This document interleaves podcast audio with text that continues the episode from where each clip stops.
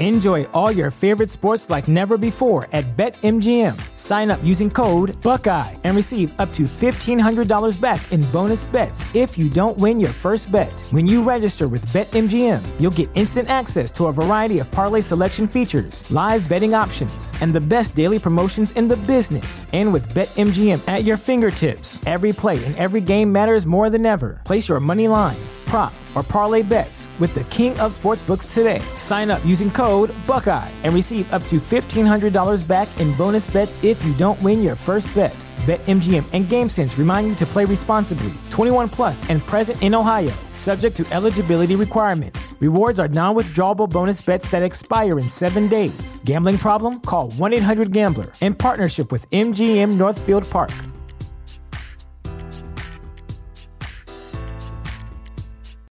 Without the ones like you, who work tirelessly to keep things running, everything would suddenly stop. Hospitals, factories, schools, and power plants, they all depend on you. No matter the weather, emergency, or time of day, you're the ones who get it done. At Grainger, we're here for you with professional grade industrial supplies. Count on real time product availability and fast delivery. Call clickgrainger.com or just stop by. Grainger for the ones who get it done.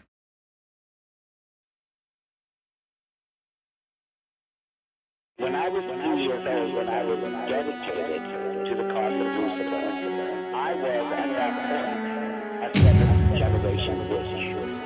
I was laying there, uh, practically naked, and I had her hold me as if I was a baby. I couldn't talk. I couldn't open my eyes. I, I believe my eyes were rolled up back in my head. There was evidence of human sacrifice on this site. One of my first questions I asked the guy,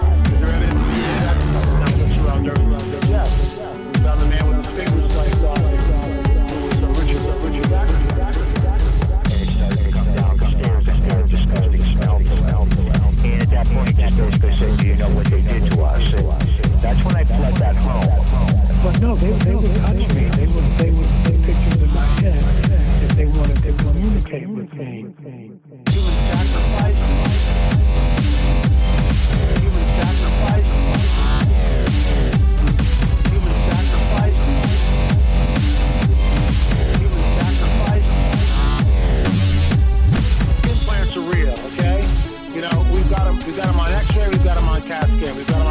Meter, which measures magnetic field 7.5. We've got them on an ultrasound machine. It's right there.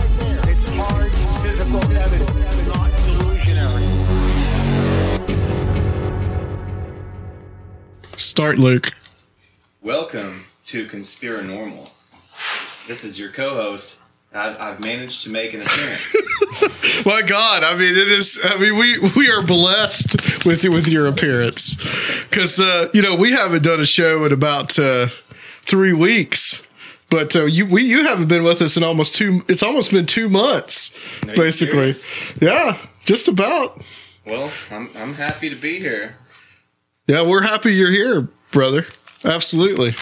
Rob's giving me new headphone ear headphones here, so All right. with new gear. feeling much better now. Plus five. five. Stereo. Well, it has been about three weeks since we did a show, and actually, it's been God, it's been almost a month since we did a show in this studio because the last show that we did, uh, where I had Scotty sit sit in, and we had Jeanette uh, Latulip talking about the UFO Bigfoot connection. Uh, that one was at my house. So because Rob here was gone, uh, Kris Kristofferson ab- abducted him for a uh, for a week and a half. Hey, tell everybody about that, like what you were doing with Kris Kristofferson. It's kind of cool. Well, I, I work for a rental company. We have warehouses full of instruments. So basically, I I was in charge of all the guitar amps and uh, drums and keyboards, and they rehearsed for a couple days, and then they did a big big show at the uh, Bridgestone Arena. So I just hung out on the side of the stage, hoping nothing broke during the show, because then I'd have to run out and pretend I knew how to fix it. And and yeah, you got to meet some famous people too. yeah, I was hanging out really neat. hanging out. Don was from uh, Was Not Was, and also a huge producer. Um, yeah, the band was amazing. There was uh, pretty much every every country music star I'd ever want to see was there. You know, from oh Willie Nelson to um, Reba McEntire and Alison Krauss. It, it was a pretty amazing show. I guess that's the perks of living and working in Nashville. Yeah, about one out of every hundred shows you have to work is pretty cool. Yeah, absolutely. I was still kind of mad with Kris Kristofferson never taking it away from me, but you know, it, it went to a good cause, I suppose. Like it was his like what his 80th birthday party or something like that. Um, I don't, I don't know if it was his. He does turn eighty this year, but I think Yeah. it was just a, it was like a tribute to his life and music. Okay. Yeah, and over here we have uh, someone else that's not been here in a while. That's Mr. Zach Carmichael. The Dark Say Lord hello. himself.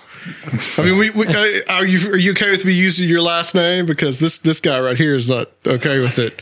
Do you Uh, want like a do you want a, like a you, cool you can last use name? my last name, but yeah, Call, call him Sip Zachary or something because of all this Dark- Kylo Ren stuff he's been Darth up lately.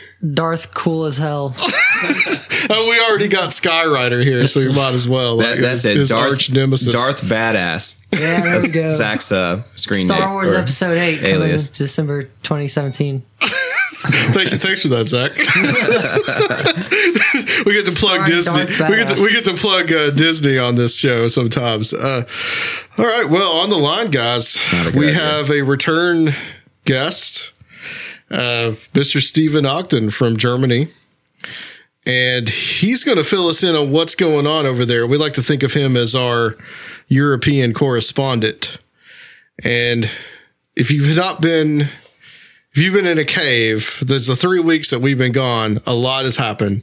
Uh, mostly the terrorist attacks on in Belgium on March 22nd, and then also kind of like the counter uh, uh, lash against that with the uh, protests that have been going on over there. Stephen, how you doing, man? Hey, yeah, good yourself. Great, great. It's good to be back at it after a nice little well-needed break. Uh, so, as usual, things are getting kind of crazy over in Europe. So, what's the what's the latest going on over there? Well, the latest is they still haven't caught the guy in the hat. They're calling him. As, Yeah, the- as we yeah, the guy at the airport in the white hat. They still haven't caught him. They thought they had, and they were all like, "Oh, we caught him," but no, they didn't. So that guy is still on the loose. Yeah, that what's um what have people been saying over there about that whole situation in Belgium? I, I mean, ISIS took responsibility for the attacks, but what are some of the other things that you're that you're hearing that you might be hearing about it that we would not be hearing over here in the United States, which seems to be kind of as usual. We don't get the full picture over here. Yeah. Well, the biggest story about Belgium, right, would be the nuclear power plants that are going on in Belgium because they've got a lot. Yeah. And one nuclear power plant and was actually evac as the attacks were happening, right?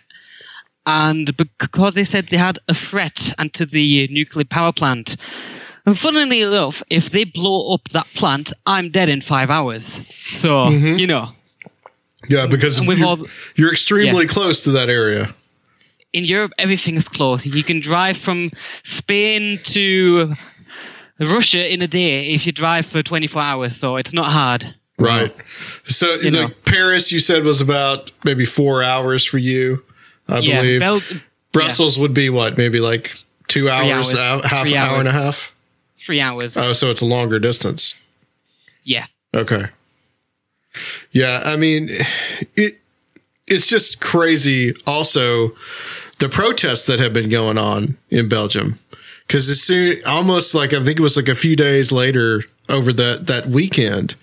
There were mega protests going on in Belgium, and a lot of the were like right wing groups. What have Yeah. you heard about that?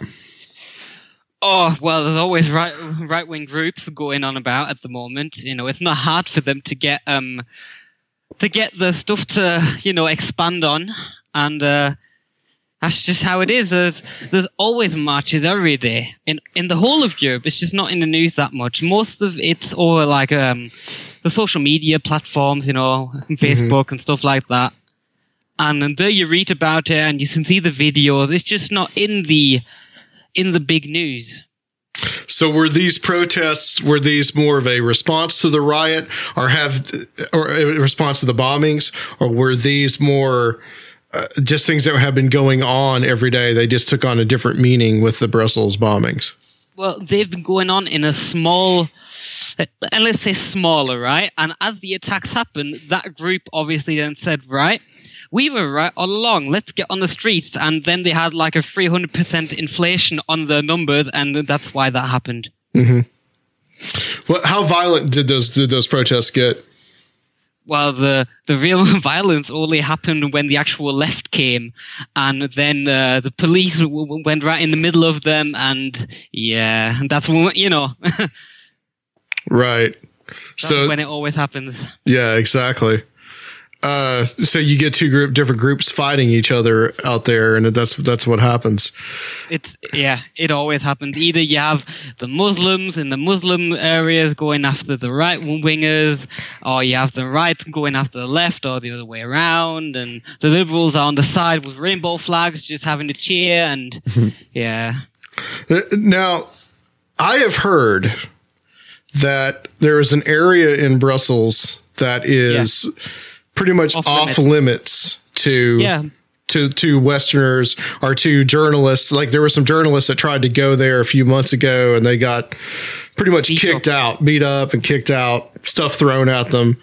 Uh, and you know, Trump over here has said that uh, apparently mentioned this a few months ago as well, and Yeah. then tweeted out something like "I told you so" that this would happen in Brussels. That Brussels was probably like the worst part of the worst part of Europe, which kind of surprises me from some of the other things that we've talked about. I mean, I would think Yeah. Paris would actually probably be the worst uh, as far as all this that's going on, but uh, how how true is all that that we're hearing about these no go areas in in these cities like Brussels and Paris? Yeah, well, let's get down to Trump business then again. Uh, Trump business. Uh, Trump actually said, right, he was in Brussels years ago and he said it was beautiful, absolutely beautiful in, Yeah. in Brussels. The architecture, the EU being the everyone working together. And Right. now he said it's a pit of doom. And the area you're speaking of is Molenbeek. And in uh, Molenbeek, um, I've actually seen a live stream of journalists in uh, Molenbeek out of the US from uh, a station you might know and a person who you might know, Alex Jones, right? Yeah, yeah. He sent them over there after the attacks in Paris. They then went north to Belgium to have a look at Molenbeek, and you can actually see people like giving them the middle finger. There's cars driving after them, and it's not like you know Alex Jones, a conspiracy theorist. You can see the people that are walking after them and trying to get them out of the area, and they had to leave Yeah. You know, and it's that kind of stuff. And it's it's the thing is with Belgium, they've always been so liberal, and basically they said, you know what, if the problem is out of sight, it's out of mind, and they let all these groups into Molenbeek, into that area, and just said, you know what, we don't care, just do your thing there. The press won't do anything about you, or the police won't do anything about you. They can't anyway because the people that are better armed than the police. You can buy a. I read a report that you can buy an AK for a thousand um, dollars about in, in Brussels, and for uh, and for Europe that's a good price. I mean, uh, an AK in Germany will do you about um, four grand. I mean, yeah, that's crazy. They're like three hundred dollars here.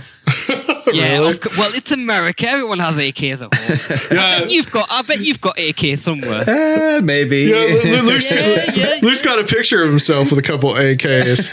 That's his. never Uh, have enough AKs. You That's- never have enough. That's his uh, assassin, Pat. This Patsy assassin picture that they're going to use on on the on CNN. I, I haven't uh, lost my cool and went on a shooting rampage yet. So Well, you don't have to. You're going to be framed. That's my point. I know. I know. It's kind of like the Lee Harvey Oswald with the Right. Communist Manifesto and the with the copy of Pravda and uh, the the rifle. Or they'll just use my picture for some random guy who Right, decides yeah. to be a terrorist. You're like, that's me, dude. You see this person. Armed and dangerous. I want to ask you about the what's going on with the refugee situation now. Because we've kind of had a little bit of a lull, I guess, over the winter. And you've got a situation now where, of course, Greece is part of the European Union. And there's a lot of the refugees that have come over from Turkey into Greece. Yeah. And you have these Balkan states like Macedonia uh, and a few others that are actually not part of the European Union at all. Yeah. So, and they have actually closed their borders to these refugees. Yeah. So, what's going on there with that? What are you hearing?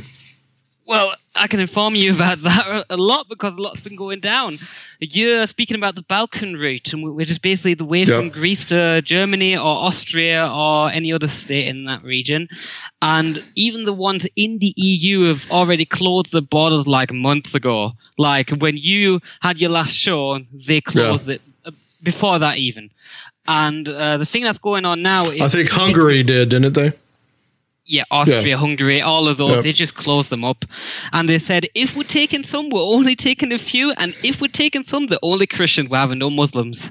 hmm And uh, the thing that's going on now, they've now had um, the relocation treaty has been signed, which means every refugee that is in Greece bef- uh, that, that arrived there before a certain date is all right, but every refugee that arrived in Greece after a certain date is auto extradited back to Turkey Okay. which means that we're hardly receiving any here because even though Germany, the, the Germans, they want them obviously, and like we've got the politicians over here saying, let's just fly them in directly from Turkey or Greece because they can't get over the land borders anymore. You know what I mean? Right. And so that's died down a lot. This is this pledge to uh, that Merkel made to bring Yeah. a million refugees into the into Germany. Not not a million, no, no, no, not a million. We're, we're going to take about uh, how much are we taking? Eighteen thousand this year. That's Okay. all we're going to take this year, and I think they're going to spread about eighty thousand, uh, you know, onto all states of the EU. That will have some, Okay. and the most of them won't. So it's like the six states get like the eighty thousand, and the rest are just saying nope.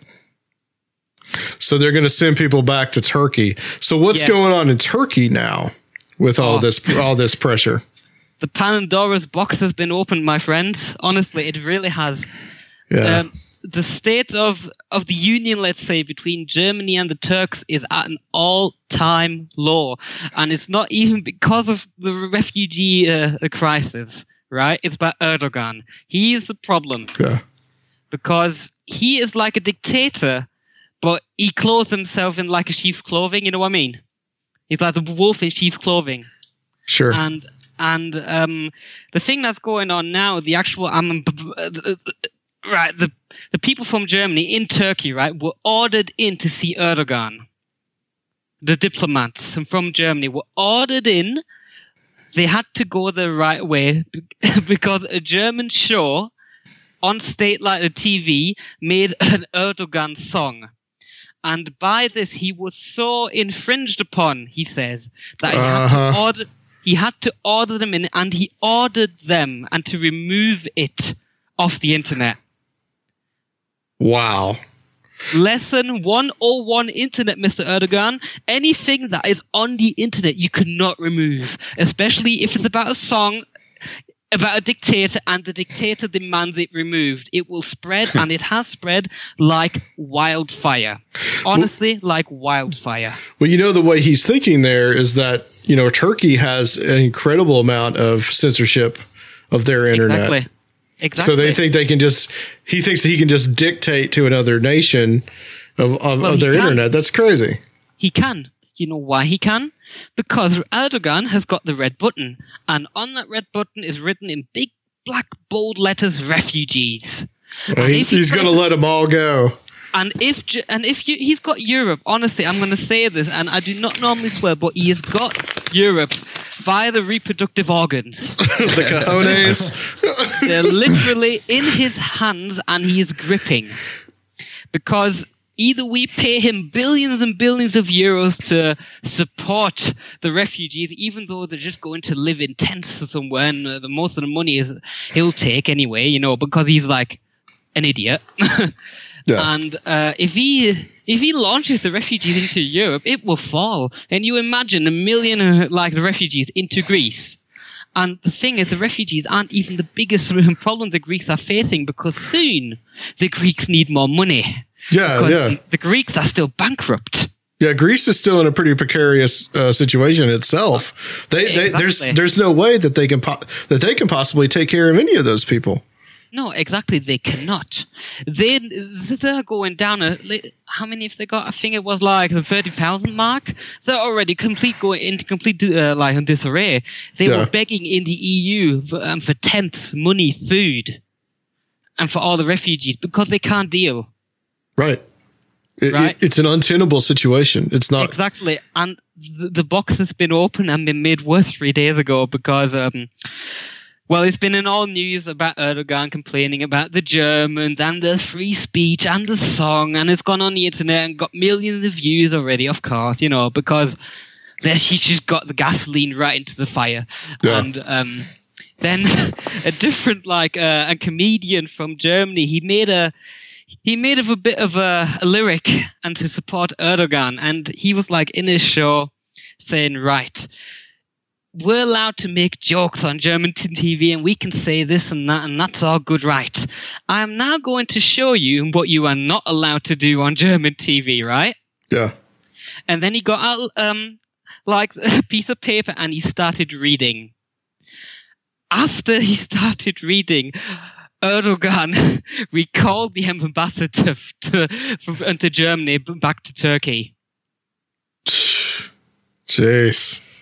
Honestly, the honestly, it's German state like the TV. My tax money goes straight into making that. So he Sure. then he then thought, oh, the Germans think that, which isn't actually that wrong. If you listen to what he wrote, it's amazing. I te- it's absolutely amazing. I tell you, it starts. It, it just takes half a minute. It starts as he's dumb as a sack. He's a coward and he's uptight. Is Erdogan the president? Um, I'm sorry. His dick smells like a kebab. he said that on German state uh, TV. Even a pig fart will t- uh, will smell better. it goes further. A man who hits little children and who, while doing this, has um, uh, a mask on his face. It's better in German, obviously. Sure. And um, the thing he loves most is to escort. and he loves to um, suppress minorities. The Kurds, the Kurds he uh, kicks, the Christians he hits, Uh huh. and all the while he's got he's got child porn on a time.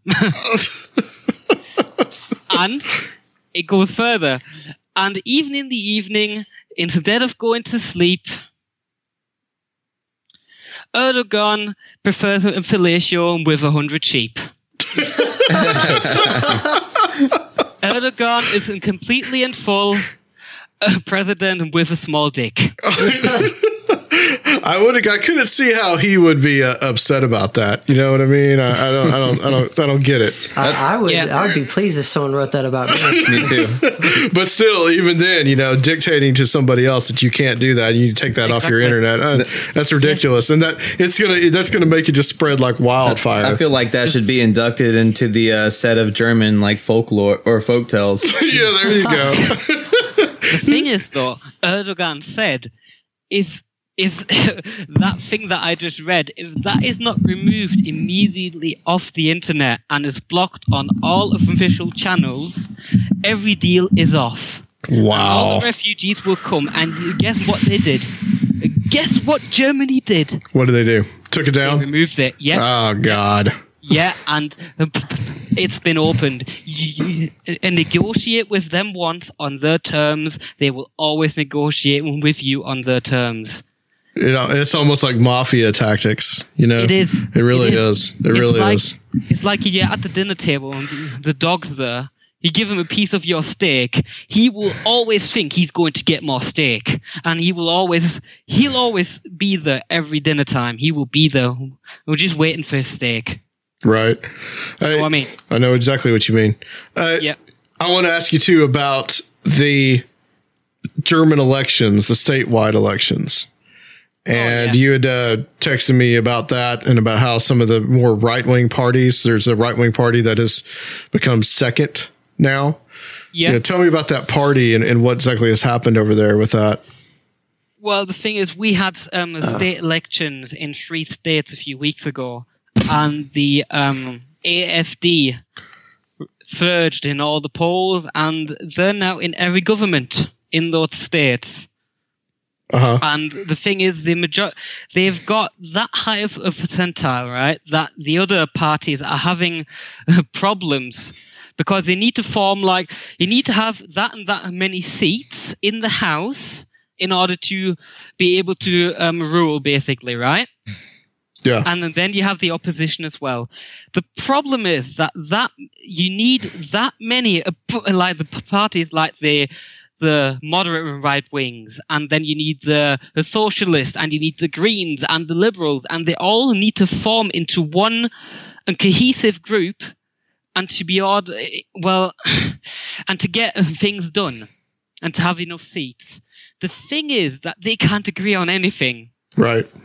which means in all of these states, no official like um, well, the structure has even been formed. They're just in talks at the moment because the AFD has got that high of a percentile, and all the parties said, no matter how high the AFD will go in the polls, we will not form an alliance with them, which is now backfiring. Because in one state they can't really form any alliances without the AFD because they have that much uh, support in the uh, you know in the votes. hmm Yeah. And the and the AFD is basically for and traditional values. Have you got like a real traditionalist guy over there, like Cruz or who? Uh, is, are you talking about Trump? No. uh, Well, the thing is, Oh, Trump- Cruz, Cruz, Cruz. Yeah. Cruz. Like he's like the, the family and the woman behind the stove, and you know. the- Uh huh. You know Uh what I mean? They're like basically, we need to make more children because the Muslims in our country are making more children than the Christians. And in 30 years, there's going to be more Muslims in Germany than Christians, which means l- more women need to stay at home and get babies. That, that sounds like something you'd hear at a Republican debate over here for sure. Yeah. Yes, in America that may be normal, but in Germany that's heresy. Right. could- honestly, if we had burnings at the stake, that is where they would go at the moment. We need to have like uh, uh, that. That sounds. Uh, that sounds like shades of shades of the Nazis. I think to most people, right? It, it sounds like the shade of the Nazis, but the thing is, right? Right doesn't mean Nazi. Nazi. If you go into the history of the Nazis, and I will not start a history lesson now, and we've Yeah. not got the time. You know what I mean? That would take like fifty episodes, probably. it would. Like the, the Nazis were an actual cult. They had like a, a secret organization that all only wore armor all the time, like the Fool Group and things like that. They were working on mind control, and the Nazis basically were their own religion. Yeah. The, the NSDAP, which is the base of the Nazis, only provided them the springboard they needed and to complete, like, the power to get the Fuhrer in place, and then it was basically the Nazis. You know what I mean? Sure. Yeah. So it's not they're not Nazis. Hello, Stephen. Really smart people, like doctors, leaders, like um, business owners. If the like the upper class right. Right. You know what I mean? The upper class right. The lower class right are basically spread out into the AFD and the third way. And the third way, they're Nazis, right? They are they are Nazis, like. And Sure. the and the NPD are NSDAP, just a few of the letters removed, and then you have NPD. basically, you know what I mean? Sure. And um, but, but but the AFD is like, uh, how can you say it? Like a people's party Yeah. you know, because most of the votes that the AFD got was voters migrating from one and to like let's say this uh, SPD or whatever the socialists over and to the AFD. Yeah. Turning their votes over to the to that exactly. party. Yeah. Exactly. And the largest number of votes that the AFD got was from non voters that said, you know what, we've had it, we're going to vote and we're going to vote AFD because things need to change. What's uh, has any actions? Because I know that's been a few weeks. Has there been any legislation that has that has occurred, or have they been able to uh, or have they not been able to really make a difference at this point? No, they've not been able to make a difference because there's no, And no what legislature been formed yet. They've not been able to do it. and what states were there? The three states. Oh God. Um.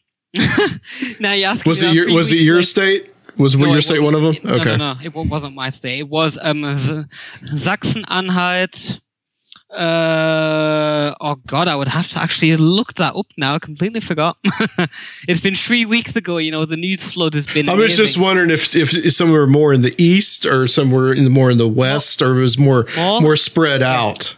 Because I know the east took a long time to kind of catch up because of after the unification because it had been under communism for so long. I wonder if there was whether there was that divide might still be there somewhat.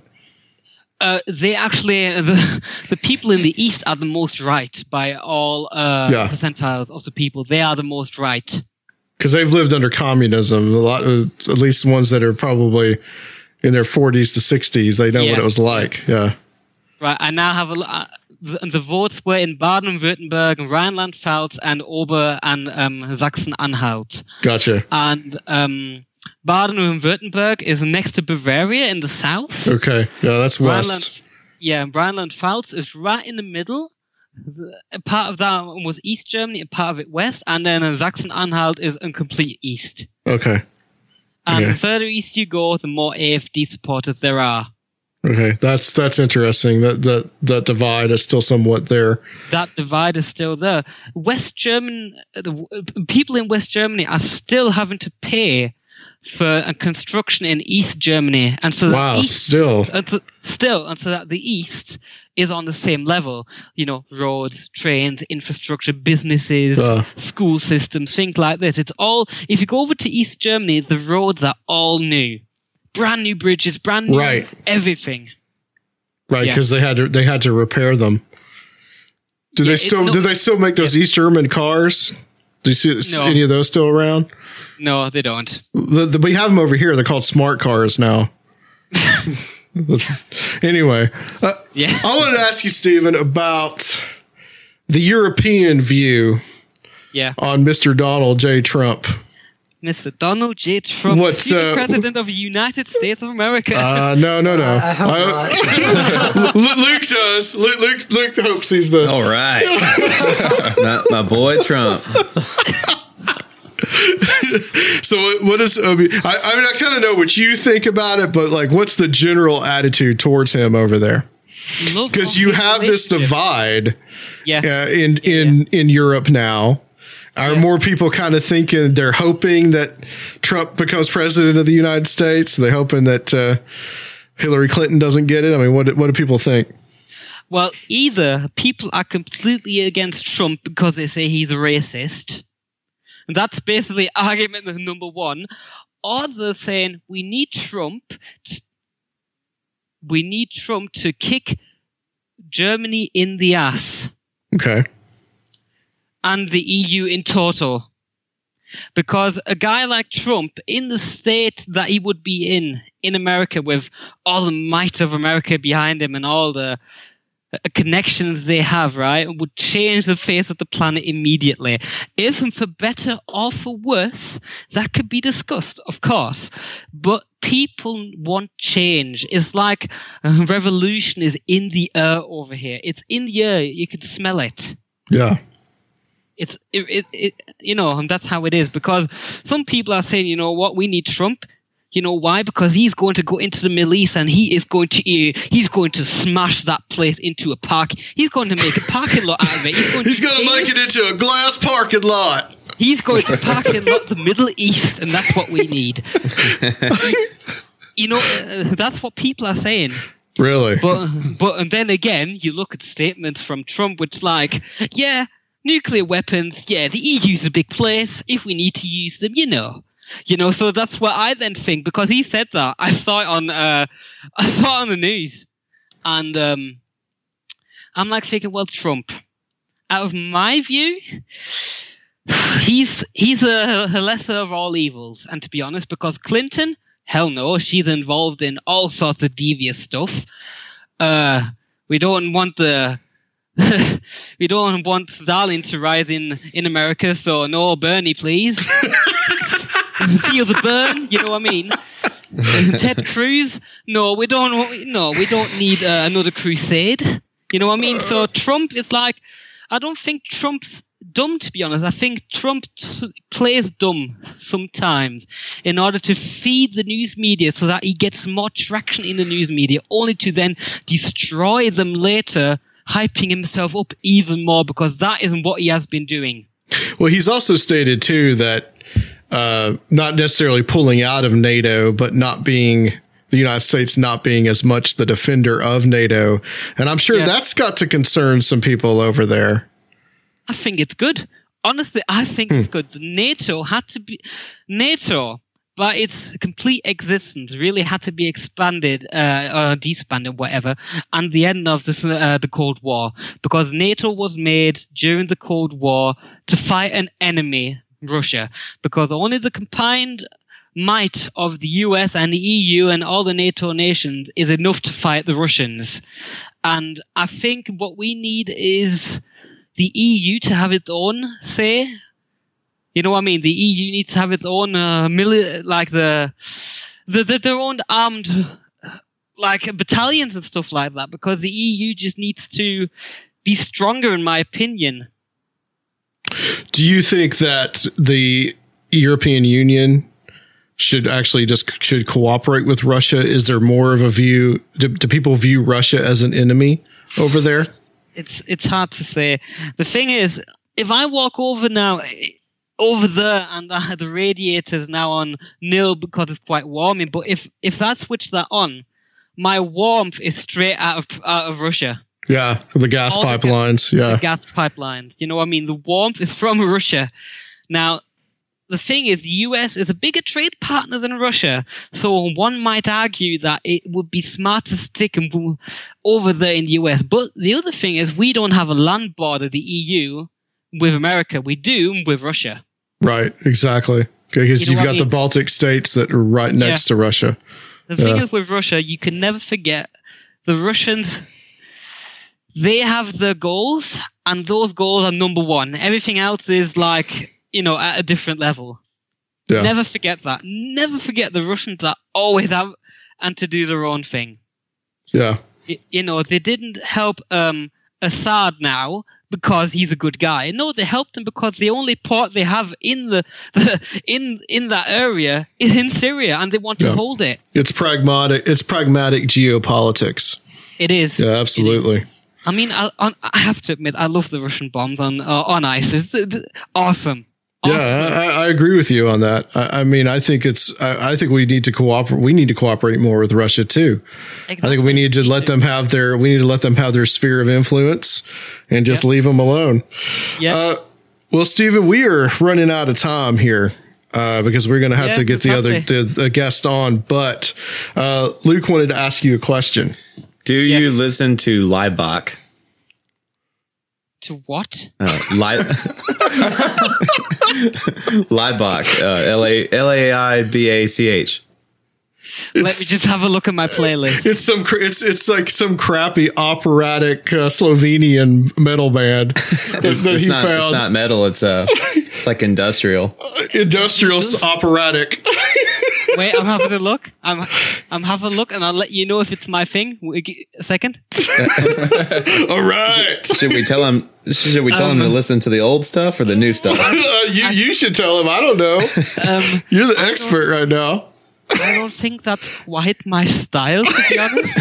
You, you got to listen to Rammstein, though. I mean, come on. That's Oh yeah, of course, Rammstein. Yeah, yeah, yeah. Du hast. Basically. We're all living in America. Well, hey, one more question for you, though. one more question, though. With all this that's going on, does it make you want to move back to Australia? Uh, not really. It's a great time to be alive. I mean, we're right in the we're in the middle of the of change. We're in the seed of the flower that's about to expand in the world, and that's here in Europe. For better or worse, it's a great place to be right now. It may sound kind of, you know, oh, you've got all the the bombs going off over there, but it's still a good place to be because at the moment everything is here. Everything's happening here. The news is here. You know what I mean? And the things are changing Yeah. rapidly. We cannot imagine the change that is about to come, in my opinion. You are right about that, sir. And on that note, guys, we're going to go to the main guest, which is uh, Peter Robbins, and we're going to talk about the uh, life and times of Dr. Wilhelm Reich, and maybe a little bit about Roswell too. Stephen, thank you for for being with us, and stay on the line for us. We're going to close out. We were back back on Conspiranormal, guys. Buckle up for adventures, strap on your thinking gear, and prepare yourself to be inspired. The fourth annual Paradigm Symposium is coming again to Minneapolis, Minnesota on May 12th through the 15th. An eclectic cast of presenters, including Scott Wolter from History Channel's America Unearthed, Randall Carlson of Sacred Geometry International, historian and ufologist Rich Dolan, conspiracy, cryptozoology, and UFO writer Nick Redfern, and keynote hermeticist Lon Milo Duquette, as well as several other researchers and pundits in the fields of the academic, the weird, and the unknown, with topics that range from archaeology and hidden history to alternative science, ancient aliens, paleo contact, and world mysteries. Tickets are now on sale at the website. To see all the details for this amazing event and symposium and to get your tickets now, go to paradigmsymposium.com. Come to learn, leave inspired. All right, guys, we are back and want to thank Mr. Stephen Ogden for coming on the show, giving us the update on the situation in Europe and what's going on over there. And on the line via Skype, we have someone that we had on back in September. Uh, we were talking about the Rendlesham Forest uh, incident and his book Left at Eastgate that he co-authored with uh, Larry Warren, and that was Mr. Peter Robbins. And tonight we're going to talk to Mr. Robbins about another German named Wilhelm Reich and who he was and kind of the strange stuff that surrounded him. Peter, welcome back to Conspiranormal. It's great to have you. Thanks, Adam. I'm happy to be back. Thank you. Absolutely. Uh, this is actually something that Luke, you're actually kind of interested in this subject about Wilhelm Reich. Yes, I am. I'm I'm stoked. Uh, a- after this show, we're gonna have to go get all of our orgone gear and get our orgone hats on and the generator and everything else. Well, uh, like I said, Peter, you were kind of like a, like an expert on on Reich on on his on his material and uh, and his technology. Well, I, I, um, I'm uncomfortable with the term expert, but um, I have a long involvement with his work. I was actually introduced to um, Dr. Reich's writing when I was still a teenager um, by a college roommate. And um, I realized I was reading something wholly unlike anything else I had ever read in science or philosophy or um, social observation of the way people behave and continued to read his work um, on and off for about 10 years. Um, at that point, I became very interested in the subject of UFOs and the fact that um, his observations of and conclusions regarding this phenomena uh, were used against him to help destroy his scientific reputation in the 1950s up until that point, I'd given very little thought, really no thought, to his UFO related writing because it just didn't interest me. And what that led to for me was learning that his former first assistant, Dr. Ellsworth F. Baker, uh, for the last 11 years of Reich's life, although he was uh, in his 70s, certainly at that time, um, he was alive and well and still practicing um, in the highly specific technique that Dr. Reich developed. And I made it my business to um, meet him and went into therapy with him, which I, I followed up for almost seven years. And in that time, I, I was very fortunate to meet quite a number of people that had worked with Reich, that had studied with him, that had been patients or students of his, his biographer, editor, etc., and um, have stayed very involved in my study of his extraordinary work um, really since then with whatever else I've been doing at any given time. Let's get into who Reich was, you know, mm-hmm. when he was born, kind of the general time period yeah. that he lived, what some of his ideas were. And also, uh, I know that he was a contemporary of men like F- Sigmund Freud and Carl Jung, who we hear a lot about, uh, especially with the UFO field, about the art, the idea of the archetype. We yeah. talked about a lot about that on this show. You know, what were some of his ideas and how did they either were similar or, or differ from those, from those men? Yeah. Um, to start with, um, Wilhelm Reich was born in the old Austro-Hungarian Empire in 1897. He was privately educated on his family's estate along with his brother. And growing up in a, a rural setting like that, he observed uh, from the time he could remember natural functioning going on around him, the lives of animals, insects, plants, nature, whatever. Um, it was a fairly sheltered life. Unfortunately, when he was a teenager, um, his mother um, had an affair. She was a very sensitive lady, a piano teacher. His father was quite a, a hard nosed bureaucrat. Uh-huh. And um, his father's confronting his mother caused her to take her own life. And then the father, out of guilt, literally stood in a rainstorm until he got pneumonia and he died. Wow. So this is a man who knew something about human suffering from a young age. In 1914, the Austro-Hungarian Empire exploded into World War One, and Reich um, joined the military. Was a um, artillery officer, and at the end of the war, returned home to find he had no home. It had been vaporized. And there no was also no no Austro-Hungarian Empire too. That was gone. That's right. That's right. And it, among many other parts of the old world of Europe, vaporized. And he um, was interested in medicine, and he made his way to Vienna, where he uh, studied medicine and became a physician.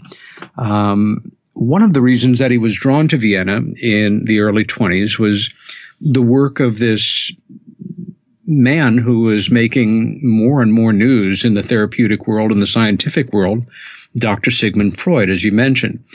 And after graduating medical school, he became a pupil of Freud's, then went on to become his first assistant for about six years.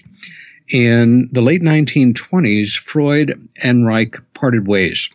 Uh, Reich, who had practiced um, in the psychoanalytic tradition, as instructed by Freud, um, after six years of doing so, presented findings to Freud where he was what his um, data showed him was that no matter how um, veiled in other possibilities a neuroses or a dysfunction might be, that there was a sexual dissatisfaction, pathology, uh, lack of fulfillment that backed up literally all human neuroses. And Freud, who is certainly famous for connecting up sex with neuroses, felt mm-hmm. that many, if not most, um, pathologies and dysfunctions and antisocial behaviors were wired into an unsatisfying or uh, incomplete or non-existent sex life. But Vienna in the 1920s was fairly conservative, and this, and you know, he was becoming the great Sigmund Freud. This was not acceptable, and they went their own ways. At this point, Reich became involved with the Austrian Communist Party. He still had some hope, as many open minded people did in the 1920s, that the so called Soviet experiment might actually be beneficial instead of oppressive. Of course, that was not the case. Right. And the Austrian Communist Party, as well as um, uh, the Russians and the German Communist Party, invited him to develop a series of, of clinics that they called Sex-Pol clinics, where um, workers who were not having a, a, satisfying sex life would go. And um, ideally, in restoring that functioning, the communists hoped that they would become, you know, better workers, better um, human cogs in the machine, much to their horror. Um, as in Reich's terminology, a meaningful sexual equilibrium was restored to couples. God forbid, um, they put the happiness of their family, each other, their children, before the happiness, the needs of the party. So it kind of backfired in the in the what the communists wanted so. to do with it. Yeah. And it, not surprisingly, um, when Reich left Freud, a number of the inner circle began to um, essentially rumor monger and said that he he was uh, mentally uh, unstable. And how could they prove that? Well, he had left Freud. That would prove it right there. Um, several years later, when this thing, um, this problem emerged with the Communist Party, um, they said, you know, that he was crazy because um, he had this whole crazy philosophy. Uh, it turned him into an avowed anti-communist for the rest of his life. He was driven literally from Austria, then from Germany, made his way to Norway, where he continued his work. And basically focused in on cancer formation. The fact is, um, to cut myself off for a moment, if you study the arc of all of Reich's scientific work, it seems to go from point to point to point in the world of science. And in fact, it does, because the common functioning principle about the science that he pioneered, which he called orgonomy, um, is that it is the science of how energy functions in the living and non-living realms. Um, in the late 30s, he was invited by the New School uh, uh, for Social Research in New York City to emigrate to America, and he began teaching there in 1940. At this point, he was focusing in on developing his therapy, working with individuals uh, to help build their energetic functioning, um, give them fuller, happier lives, work toward dissolving the chronic muscular contractions, the armoring, which serve to block natural feeling and hold neurotic behavior in place, quite literally.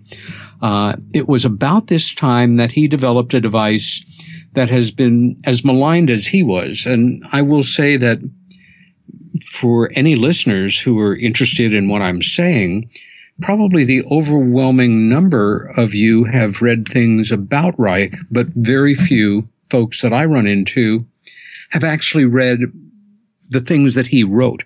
Okay. And although I think literally every book that he's written, and there are probably about 20 of them now in print. I mean, uh, 20 of them that have been published over the decades. They're literally all out of print, but they're literally all you can chase them down on the internet. You can find them in used bookstores and on book services like abebooks.com. That's Abe like Abe Lincoln, abebooks.com. Um, the device is called an orgone energy accumulator. It's sometimes um, referred to as an orgone box. Uh, and the principles behind Reich's work are so deceptively simple that most scientific people who have even heard of them reject them as nonsense because, well, we all know Reich was crazy, and why should I spend my time trying to replicate these experiments when I'm sure they're all crap? Uh, in fact, um, the accumulator is built very simply of layers of organic and inorganic material. Uh, it can be fiberboard and steel wool. It could be a box the size of a shoebox or um, a room in a building. Um, a standard human accumulator is about the size of an old fashioned phone booth, has a seat in it, and depending on how many alternating layers of material, um, the, the charge is stronger. And what happens, what Reich observed, was that the organic material, the wood, fiberboard, what have you, would hold energy, where the metallic layers would reflect it. And I've used these things on and off for decades, and they work. They work. Uh, so what sit- what happens to you when you get into one of these things? Yeah. Um, what are you supposed to feel? Well, there's no supposed to. Um, if you're not, you know, a a tough, phallic, you know, armored kind of guy. And you sit there and you observe your reactions. You pay attention to what is actually happening to you. It's usually quite dark, uh, depending on how big the openings are. Um, within a few short minutes, you will feel a tingling on your skin. Um, a gentle, energetic charge that makes you feel more aware, uh, more connected to yourself. If it's an entirely dark enclosure, you have a, a visual phenomena that is quite amazing. It's something that we see as children that adults talk us out of. There's essentially countless little dots of energy that are just spinning, you know, like in little corkscrews. Um, if you lie on your back on a lovely summer afternoon and you look up at the sky and you really relax and you look at what you're seeing in the sky, at a certain point, you will have a, a similar sense. You will be seeing countless little bluish bits of energy that when again, most of us see this as children, and we are quickly talked out of it by the adults in our life who say, well, you're just seeing things or you think you're seeing that. But energy is visible. If you sit in an accumulator for too long, nothing bad will happen, but you will feel kind of tired, um, zapped, um, sort of sapped of your strength for a few minutes, and you know you may need to lie down, drink a glass of water or something. Um, this is the way it is. The technology is deceptively simple, but it works. Well, I want to um, ask you, Peter, yeah. how is because what you're saying kind of reminds me a little bit of like an isolation chamber. And there are there are some uh, people that have had experiences with isolation chambers that would be very similar in a way, or maybe like this idea that you would hallucinate while you're in there, go into an altered state of consciousness. Well, um, I, have not for many years, but I have used isolation tanks um, years ago. And we're talking apples and oranges here. First, there's no hallucinations, there's no uh, altered states going on in the accumulator. It's a mild energetic charge. If you were to build an accumulator, say the size of um, a packing box, and um, you wanted to experiment with it, um, you could do seed germination in there. Plant seeds. Put you know a, um, x number of plant seeds in an accumulator for x amount of time. Have a control number off to the side that aren't uh, being put in the accumulator, and then come you know um, the season, plant them and observe for yourself which plants grow quicker and seem to be fuller. Um, you can actually attach a piece of empty BX cable to a uh, to the interior of an accumulator and literally um, put a funnel uh, attached at the end. And I've used those over the years to speed uh, healing of wounds, a small burn, um, hold to my throat twice a day for a few minutes if I have a sore throat. You know, we all get to know the rate at which we heal. Um, and for me, since I was in my early 20s, I know this technology works because I have employed it on myself and um, worked with it and trying to replicate number of Reich's experiments over the years, which are not um, terribly challenging. You don't need a degree in science or anything like that. Um, continuing on, though, about his life, at about this time in uh, mid 1947 or so, the FDA, the Federal Drug Administration, had their eye on Reich. They figured he had to be some kind of quack because his machines didn't plug into anything. He talked a lot about sex and that made him somebody, you know, uh, especially in, in that very conservative time in America, uh, a potential, um, problem or uh, negative force in, in the culture. The problem for the FDA was that no patient of Reich's or any of the physicians that he trained to do the therapeutic work that he had originated had ever complained. And ultimately, um, it was years later in the 50s that um, a technicality, the interstate shipment of a accumulator, what the FDA was able to do was to say you are not allowed to ship from Maine, where he was living um, the last years of his life, to another state, an experimental medical device. Well and good. He didn't, but one of his physicians did. And he took responsibility for that, went to court, lost the case, and made some bad legal decisions and ended up in prison. Uh, but I'm a little ahead of myself in that from New York, he did move to Maine, and the Wilhelm Reich Museum um, is in Rangeley, Maine. It is his old estate there. It is very much worth visiting. Um, they have different lecture programs. The building itself was designed by him. And I have to say, I've been there repeatedly over the years. It is one of the most um, well integrated structures I've ever been in, from the living area to the laboratory to the observatory to um, he had a painting studio uh, on top of it.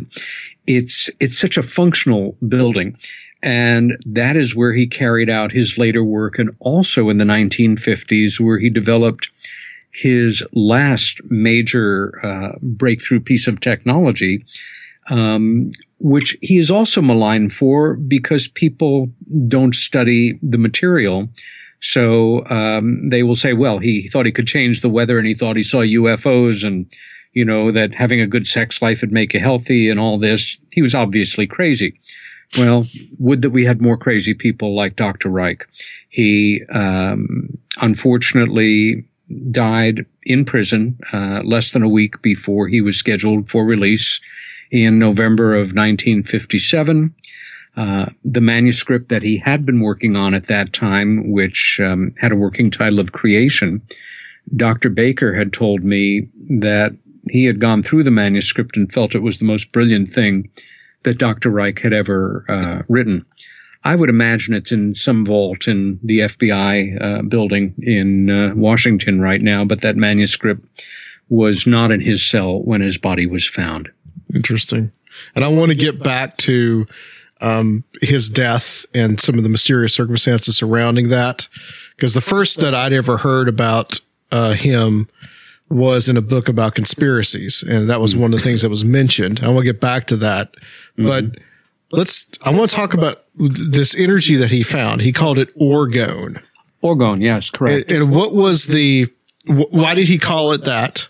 And, and what, what did he believe? What did he say that this energy is? hmm Well, essentially, we live in a sea of energy. Uh, the air around us is literally animated. Um, the Hindu word for it would have been the prana. The Victorians called it the ether.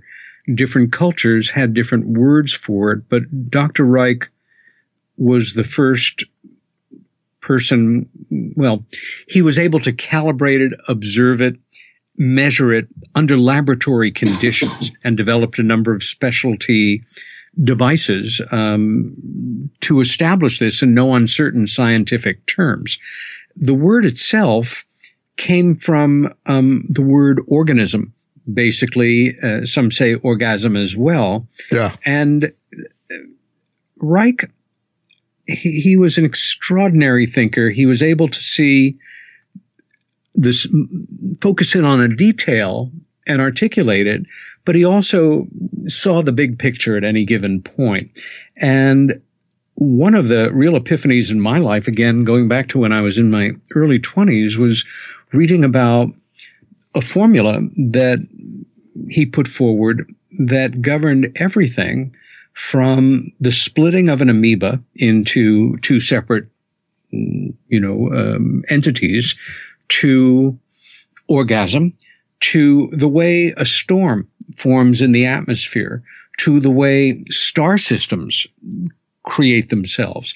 And it's extremely simple. For me, it's very elegant. It's tension, as in mechanical tension, charge, as in electric charge, uh, discharge, and then relaxation. Uh, for a lot of folks, even if you're you're not a country person, you can remember a time you were out in the country and there was a storm coming and the air got very still, almost to the point of you know you being really preoccupied with it. Uh, leaves tend to turn over. Then all holy hell breaks loose and there's thunder and lightning and rain. Right. When it's done, there's sort of a sweetness to the atmosphere and, you know, things are uh, renewed, so to say. Um, one of the great observations Reich had is that human beings, number one, create more energy. They have more energy than they're often really able to discharge in work, play, whatever they're doing.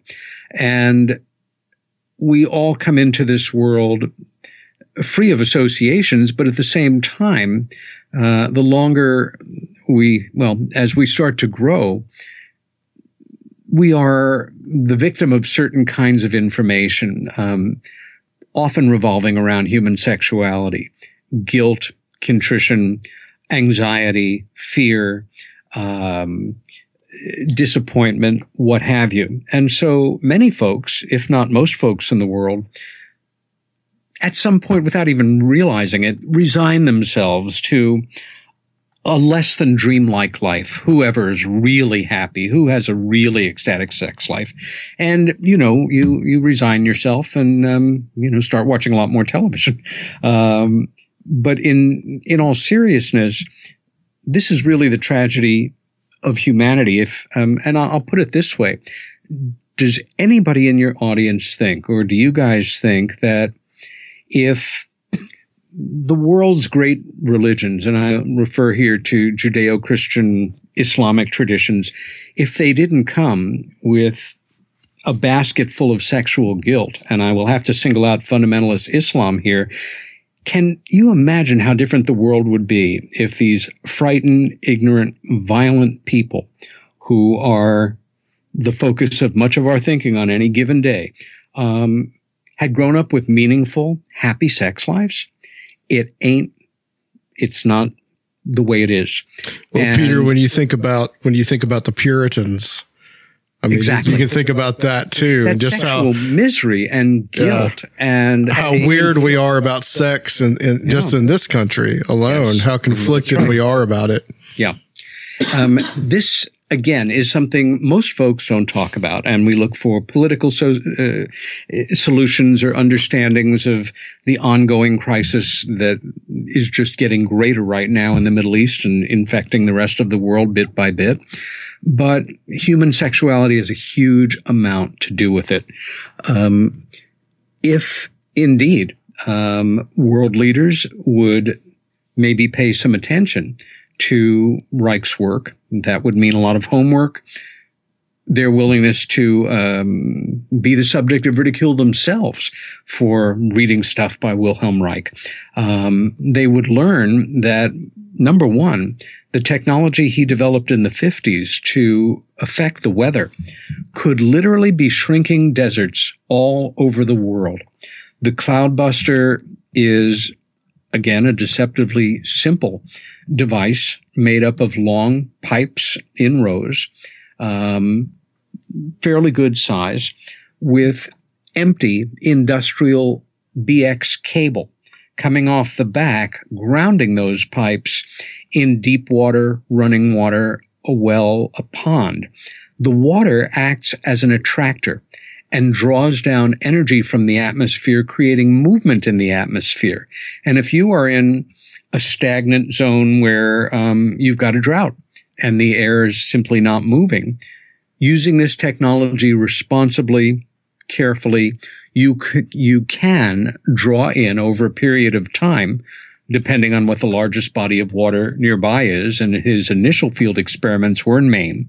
So he drew from an easterly direction, the direction of the Atlantic Ocean.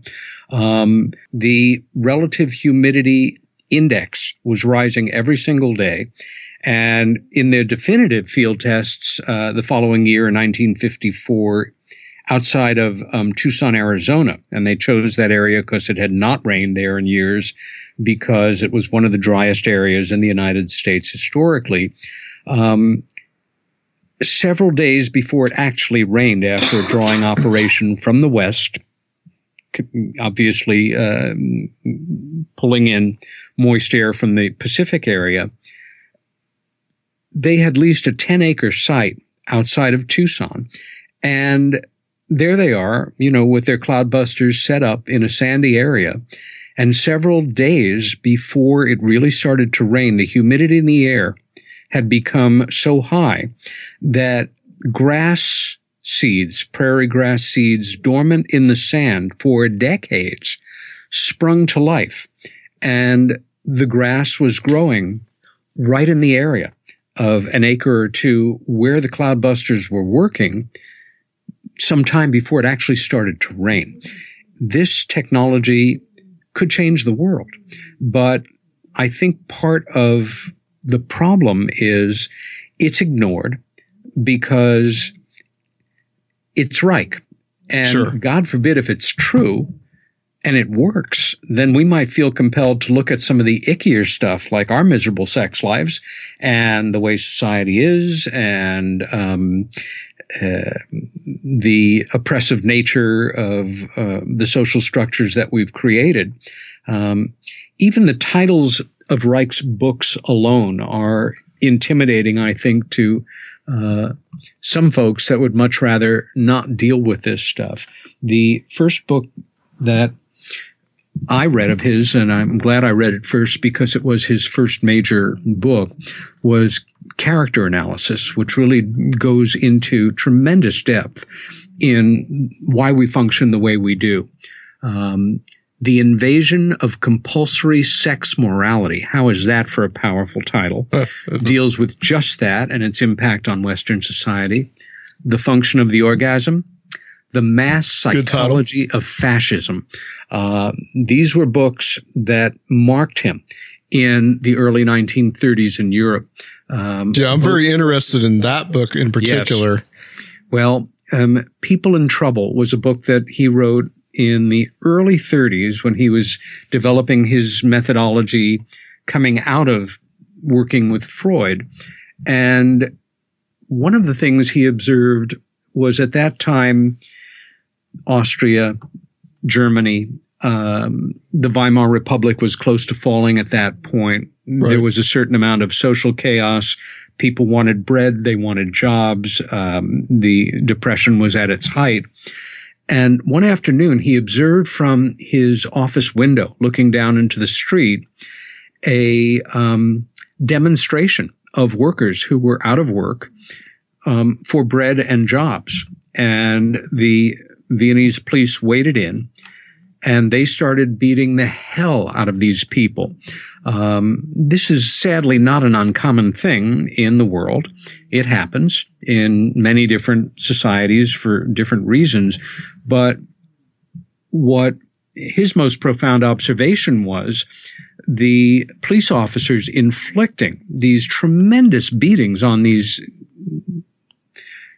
absolutely nonviolent individuals was the expressions on their face. They were absolutely passive. It wasn't like they were angry. They were just beating the hell out of these other people because that was their job. Just like they're doing their job, yeah. And he began to look beyond. I'm, what is going on with a person in their thoughts, in their mind, in their body when they're involved like this, but they have a total flat affect. Nothing is registering on their face. That is actually a very dangerous presenting sign in terms of, you know, psychological dysfunction. Um, but by the time Hitler had consolidated power in 1933, he knew who Reich was, and so did Stalin. Um, most people, even knowledgeable people in political science, they will talk about fascism as something that is on the right as a rule or the left as a rule. But in fact, what Reich termed red fascism and black fascism, red fascism being like Stalinism, and black fascism being um, best exemplified by uh, the Nazis, that they had very different appearances. They had very different styles in presenting signs. The uh, red fascists were affected a look, you know, like the Mao suits. Um, they dressed in the clothes of the people, but as they, uh, as Orwell notes in Animal uh, Farm, some animals are more equal than others. Um, the Nazis you could see coming a mile away with their rigid body postures, their strutting, their incredibly ornate, you know, uh, uniforms and hierarchy of, of badges and things. It was they more were apparent. functionally identical in the damage that they were inflicting on their societies. Both of those leaders wanted Reich dead, and he managed at that moment to literally get out of uh, Austria and Germany and make his way to Scandinavia. I, I think he would have uh, not survived uh, had he not gotten out when he did. Sure. Yeah. Abs- absolutely. The the the orgone. Uh, so the Cloudbuster used orgone essentially. Well, um, yeah, and I, I, would simply substitute the word energy. Sure. Um, again, um, here's the principle, and I, will make it as um, personal as I can. When I was a kid, and me or my sisters or my cousins were visiting uh, my Russian grandmother, my nana, um, if we'd have like a, a pimple or a boil or something, her folk remedy for it was to take a potato and cut it in half, and she'd give you half the potato, and you'd hold it to you know um, that area, and it would feel cooler, and you know the pain. Not that it was painful, but it would reduce. I now am aware, though, that it would also speed up the process of that you know, uh, small infection that we all get as adolescents and beyond sometimes, um, it would speed up the the crisis and then the healing. When I was in the Boy Scouts, and this is standard, um, you know, Boy Scout lore, if you are stung by a bee or another insect while out in the woods, find some water, um, mix it with dirt, make some mud, and pack that mud onto the wound once again. Um, your um, experience, your direct experience, will be that the pain will lessen, and that the um, you, you know you won't think about it as much. And in reality, the energy, the living energy in that mud, the living energy in that potato, is quite literally drawing the toxins to the surface. And important distinction here, and the way that we think about electricity and more powerful fields and, and lesser fields um, in the Edisonian, if you will, understanding of electricity, um, weaker fields are drawn to the more powerful fields. That's the way it is in mechanical electricity. In studying the way energy functions as observed by and, and, and calibrated and proven by Reich, weaker energy fields attract stronger energy fields. If if it was a mechanical law that you know weak flowed to strong, then um, uh, the mud energy, you know, I don't know how to say it, or the potatoes energy would um, be attracted to the human, when in fact it's just the opposite. And this is, you know, I use the word drawing in a special way here, and I, I know you all understand, but that there is this drawing of weaker um, to of stronger to weaker. So what we have here in the Cloudbuster, again, you've got this simple apparatus of metallic tubes grounded by industrial cable into water, which is an attractor and creates movement in the atmosphere. If you have a trailer mounted uh, cloudbuster of, say, eight pipes over eight pipes or something, and the ability, as you would in a properly constructed apparatus, to raise and lower it, you might begin almost horizontally in the direction of the major water source, and over the next days, if necessary, weeks, elevating it ever so slightly every day and at its zenith, after X amount of time, having created a much higher uh, humidity index in the air. Um, and, you know, um, again, if you think about it, if you could actually set up these devices um, in areas that were incredibly arid and deserts grow every year, they don't shrink. Um, and for anybody that's interested in looking at the real scientific findings on this for yourself, I highly encourage you to go to um, the work of Dr. James DeMeo, D E capital M E O. Um, Jim probably has done more cloud busting than certainly anybody that I know, possibly anybody in history, certainly has had more time to do it than Dr. Reich did. And he has actually broken droughts around the world, in some cases under contract to actual governments. Interesting. Uh, the catch 22 there has been um, that even though it works, they are not interested in broadcasting it. So there is non-disclosure agreements involved. Um, Dr. DeMeo uh, runs the Orgone Biophysical Research Laboratory. Just remember OBRL. Uh, you can Google it and uh, go to his website and study findings of cloud busting operations going back decades. Um, I observed, I was invited to observe a demonstration of a cloud buster many years ago.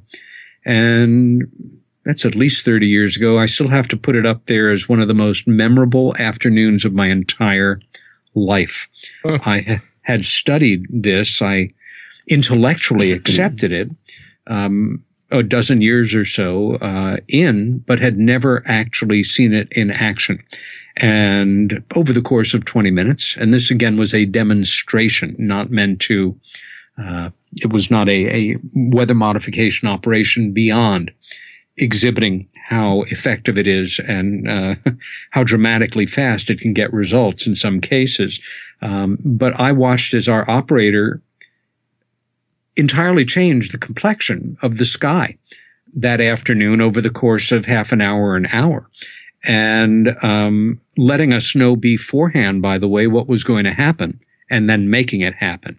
This is real, but it's kind of a bastard area of science and has some real parallels to the extraordinary ridicule factor we find governing a, a lot of the way the public sees the UFO phenomena.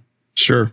And, and the connection with that, and also you, you, you mentioned this doctor working for governments.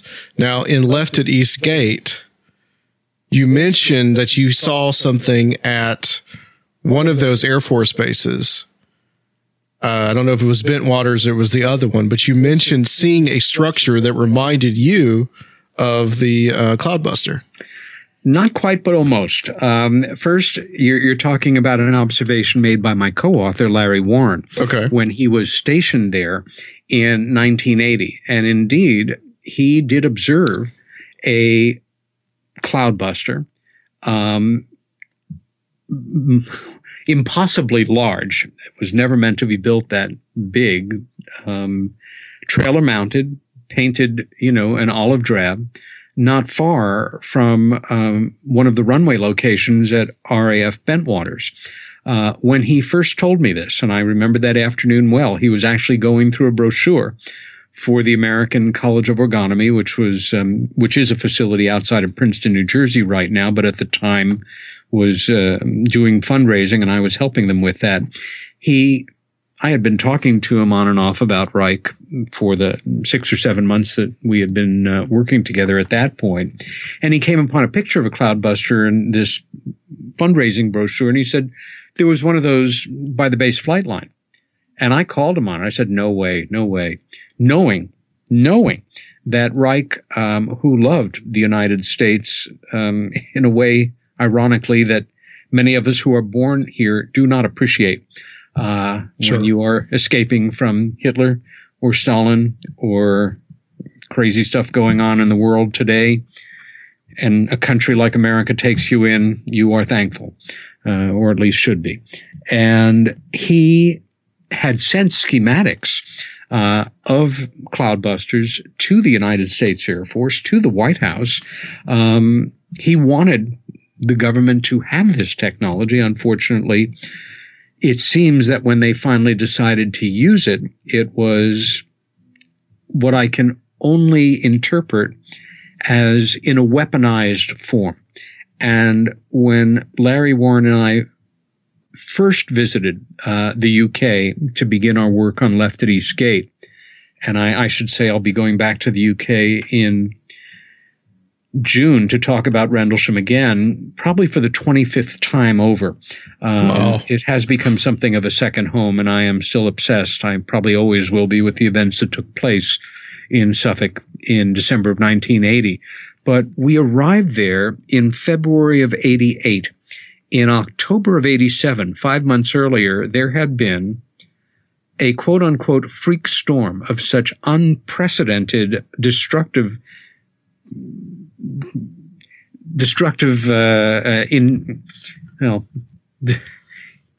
Destructive let me put- power, let- I guess. Yeah, yeah. Let me put it this way: within three hours, right in that area in Suffolk, one approximately 1.3 million mature evergreens were taken down.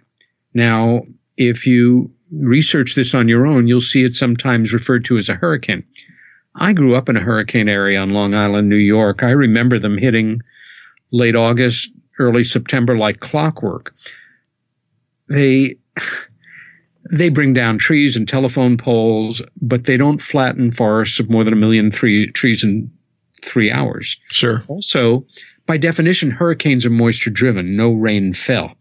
Um, Larry and I interviewed a number of people over those years. Um, for me, the most memorable were with seniors who had seen all, done it all, lived through the Battle of Britain, many other things. And the most common quote that sticks in my mind was it wasn't natural. It wasn't predicted. It came out of nowhere. It dissipated up into Wales, but the damage that it did was phenomenal. And, um, it caused me great anxiety. Uh, I, I didn't know if we should even inject Reich and cloud busting into an already very challenging story. And with Larry's agreement, I decided that we shouldn't unless we could find other witnesses who were uncontestable and also remembered that apparatus by the runway. And in fact, I guess it was three years later we did two Army sergeants. Um, I'm sorry, Air Force sergeants retired who had served at Bentwaters and Woodbridge a year and two years after Larry, and who both remembered it very well. It's uh, laid out in Left at East Gate um, and uh, gone into even more detail in the revised edition from 2005. But That's the one I've read, yeah. That the um, that the military did do this, and I, after really weighing this for quite a long time, I I, I sent a, a very confidential communication to Dr. DeMeo, who knew more about cloud busting than anyone that I knew. And he did something very interesting. He waited until the book was published to make this information public, knowing that if he told me first or made it public first, there might be um, some people would always wonder or accuse or whatever. But he had documented similar freak storms destroying incredible swaths of forest. Um, in the 70s, one in in a forest in very close proximity to an American air base in what was we then called West Germany, and another, as I recall, in Scandinavia. This is not. Um, I, I couldn't prove this in a court of law, but the supporting evidence is very strong, uh, which is very disturbing. So even though this guy was ridiculed and supposedly discredited and brought to the court by the FDA in the 50s, you have the potential that the air, at least the Air Force is using his technology at least as late as the 1980s. Oh, yes.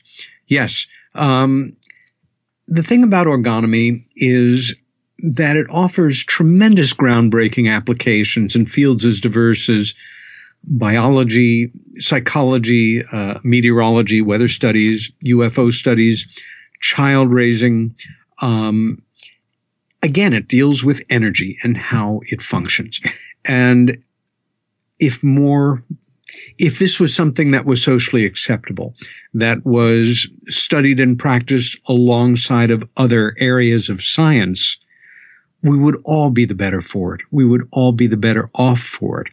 Unfortunately, that is not the way it is. Um, in a in a positive way, there are groups all over the world that study this, take it seriously. Um, individuals who see therapists trained in this method, and I should say here that in my best understanding, and I am not a therapist, I am not in any way a medical or mental health practitioner. I'm an investigative writer. Sure. But if if you want to call yourself a Reichian therapist, that's sort of an abstract term. Your protocols are you call yourself a Reichian therapist and you do what you consider Reichian therapy.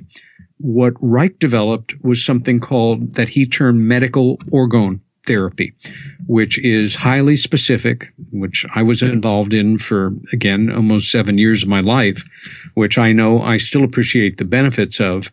Um, and I can say without question, uh, my ability to function in this world, often in high stress situations, often with a fair amount of pressure in the work that I do. Um, I don't know if I would be able to do it or do it as well as I do it had I not had this background, this extraordinary gift that I gave myself, and um, the ability to function um, and get my job done no matter what's going on around me. Let me bring uh, Rob and Luke in here Sure. real quick because Luke's looked into some of this stuff. I want to get you guys' thoughts on some of this. Take it away, Rob. well, it's it's interesting. I was reading through. Adam sent me um, a copy of their uh, what- just paper. It one of the papers, yeah. Yes, sure. And I, I've I've heard uh, you know I've heard Wilhelm Reich's name tossed around a lot, and it's mostly just um, little bits and pieces here and there or comparisons to him. But I had um, really no idea who he was or his background, and it, it's fascinating stuff. It is. The one thing I did want to ask earlier, um, I don't know, one part of the paper was talking about the experiments and when he went to meet with Einstein when they were replicating stuff. Oh yes. He um okay, I know it's layers of like organic and inorganic material and it's sort of like a capacitor as it builds up energy. Does it does it have to have something living sitting inside of it to do that? No, the energy will be there if not being appreciated uh, by an organism, so to say. It's there anyway. Um, and yes, the Einstein affair, as it was called, um, is an amazing, amazing footnote to 20th century scientific history that literally no legitimate science scientists are aware of or very interested in because they don't know about it. Reich had developed a very elegant experiment to establish that if you had an orgone accumulator, let's say a six fold accumulator, um, you know, let's say the size of a packing carton, and then you built a box that was the exact same size and thickness, but of just organic material. And if there is nothing to Reich's idea or his notion that, um, you know, this energy has certain measurable aspects, then one would imagine that the temperature in each one of these boxes would be exactly the same if they were in, you know, the same area. And in fact, the temperature was always higher in the accumulator than it was in the control box. The experiment was, the abbreviation is TO minus T. Right. And he wrote to Einstein, I think about 1940, and told him that he had established these results. Um, Einstein, who was at Princeton, and it's very important to have a historic context to this. it's 1940. The war is already raging in Europe. We have not been involved yet. Einstein is also an emigre from Europe. And Einstein was fascinated, wrote to him. They exchanged letters. Reich um, offered to bring all of the scientific apparatus, including a, a special kind of vacuum tube that he had developed where you could observe this beautiful blue color that the energy put out in a, a control room, uh, a dark room, um, with all the apparatus for Einstein to be able to replicate the experiment for himself. They spent what must have been a very interesting day in Princeton. Uh, Einstein wrote him after that that he not only had replicated the results, but he had done it several times and that it would be a bomb to physics because it violated basic laws that we understood up until that time about physics. The blow came within a week or so when what we understand is one of Einstein's laboratory assistants or somebody who was acting as one um, said, "Oh, this can be explained um, by," and he gave him what really turns out to be a nonsensical answer. And much to Reich's disappointment um, and frustration, Einstein accepted the answer. And after one cursory letter saying you can pick up your equipment, never responded to any of his communications again. For several years that followed, Einstein's assistants and Reich's assistants wrote back and forth to each other trying to resolve this. But um, all of these letters in the original German and in English are available for anybody to read. Uh, I think it runs almost 100 pages of, of back and forth um, um, correspondence. Right. And what I understand is that there was there was some variable they hadn't taken into account. But Well, Wilhelm claims It was a false variable. The fact is that this the way to control TO minus T, you could literally bury these boxes in the soil. Right, and that, and that was my point. Is he Yeah. tried to get Einstein to replicate it by doing something like that, and he and just Einstein refused, to deal with it. to. Now, why the reason I brought up why it's important to understand this in a historical context is by the time we had reached this point in their back and forth relationship, I think it's fair to say that Einstein would have already been discreetly approached by highly placed people in the Roosevelt administration to become involved in the Manhattan Project. And at that point, um, his security clearances, the fact that his secretary was a real problem for the FBI. She had come over with him, I believe, um, in the 20s. Um, she very likely was a Soviet agent. And you, you know, you couldn't get another Einstein. So it's also questionable whether or not Reich even received the last letter, that there may have been some seeds of dissension being sown there. It's, it, it's a layering of this story that makes it darker, more fascinating, more profound. But from that point on, um, there was, you know, Einstein was not openly communicating uh, with many people outside of, you know, close friends and people he's working on the Manhattan Project with. Sure. Uh, Peter, I want let's talk about uh, Reich's beliefs on UFOs. What was he interested in on, with them? Uh, what Yeah. was what, what was going on there? Well, it's a great question.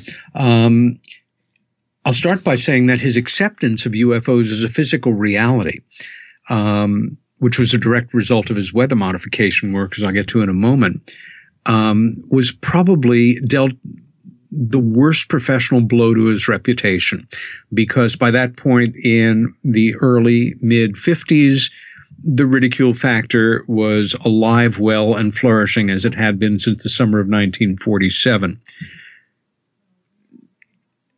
And I can understand why any sane, open minded, decent person hearing about this, if that's the way the information came to them, would doubt, have certain understandable doubts about Dr. Reich's claims.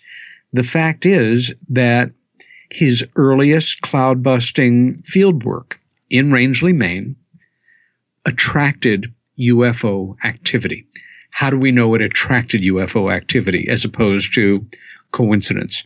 Uh, and I should say that when I refer to UFO activity, I am absolutely talking about unknowns in the sky, in the proximity, many approximating the size, um, uh, you know, the shape of, of ovals or circles or disks. When he began cloud busting, UFOs would appear in that part of southern Maine, often right around the property. Uh, you know, in the sky above the property, uh, which is was his home. And when they were not doing weather modification work, there were no UFOs in the sky. This Okay. happened enough times and was observed repeatedly by enough individuals, and not just Reich and his scientific colleagues, but by people in Rangeley and that part of Maine, that you could, at a certain point, draw a parallel.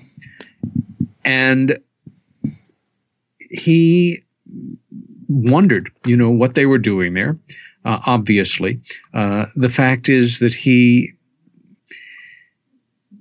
he was a trained he was as careful an observer of the atmosphere as anybody could be um, when you work in nature basically um, the smallest things can hold your attention it was really um, i want to get this right for you guys um, he had never given any thought to the subject of ufos before these things happen. And in 1953, um, he had visitors uh, at his um, uh, estate, and they told him that they had seen some UFOs in the sky. Um, he had no interest in it really because it, it just, you know, it was extra information.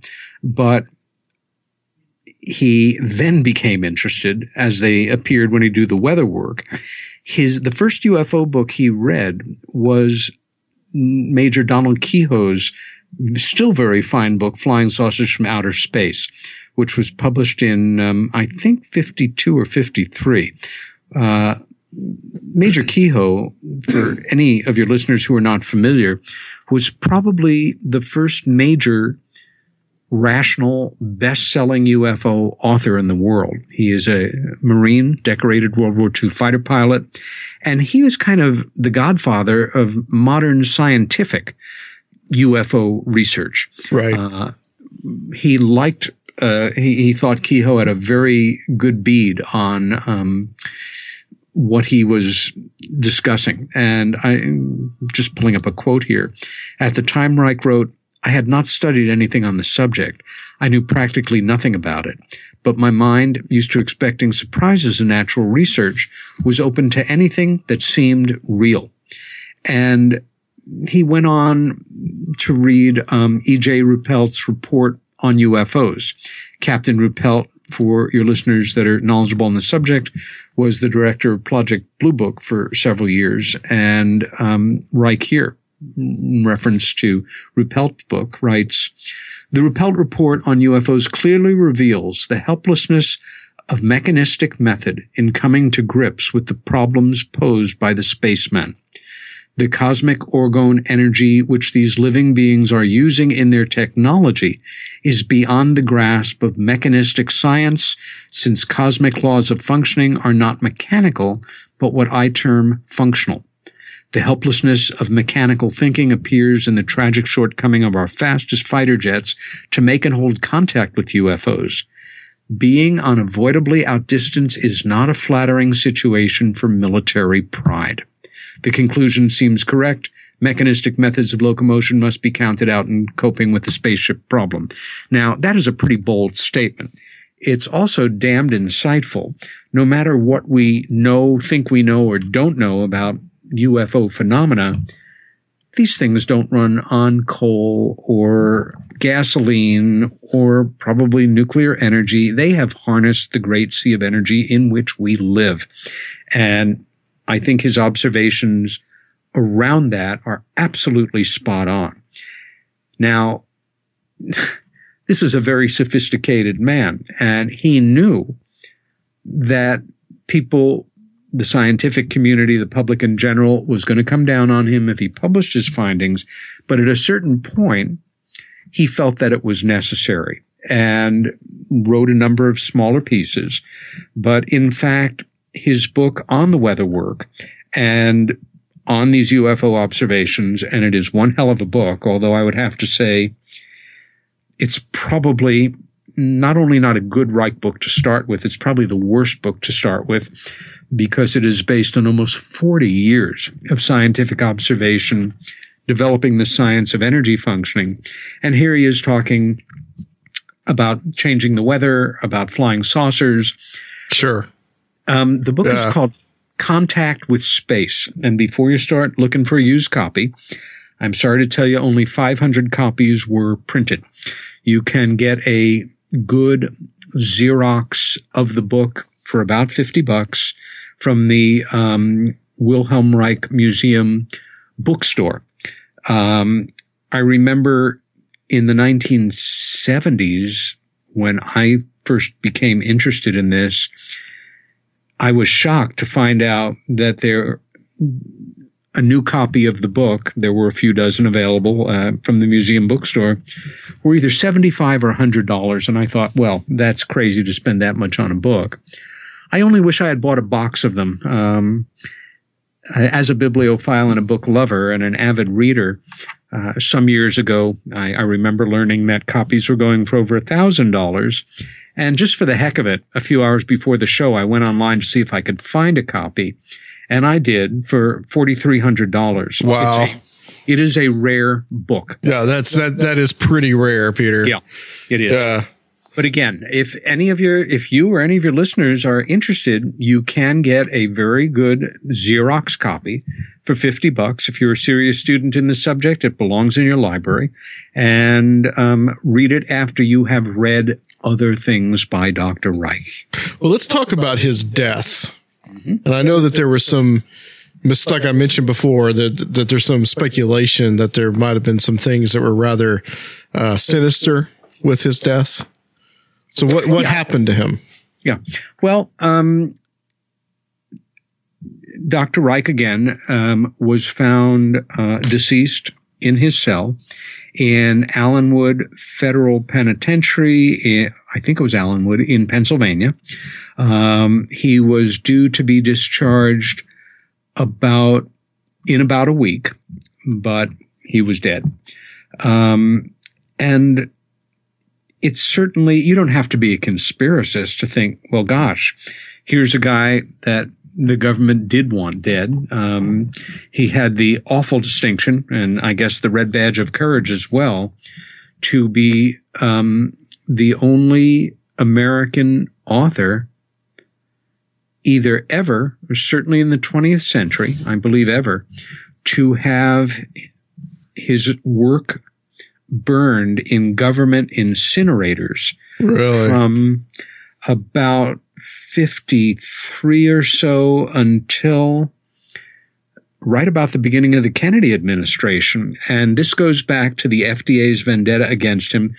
They had made it very clear that their belief was orgone energy wasn't real. Well, it sounded kind of goofy to start with. And his devices didn't plug into anything, so we all know they couldn't work. And um, what they did was on first editions of his books, where the term orgone energy might never even be mentioned in the book. But if there was any note on the flyleaf, you know, or on the back of the jacket talking about a book that did talk about orgone energy, I think five or six tons of his books went into government incinerators and were burned to ash. Uh, this is a very dark moment in the history of our country, as far as I'm concerned. It's also the height of the McCarthy era. And perhaps it's a good thing that um, his book, Contact with Space, was not actually published until a few weeks after he died. So, what are the circumstances? when anybody who is the target, uh, well, right or wrong, of um, government agents, um, government dislike, government hatred, what have you, um, especially in our culture now, um, it, it's not uncommon. And In some cases, it's very fair to think that they were taken out. Well,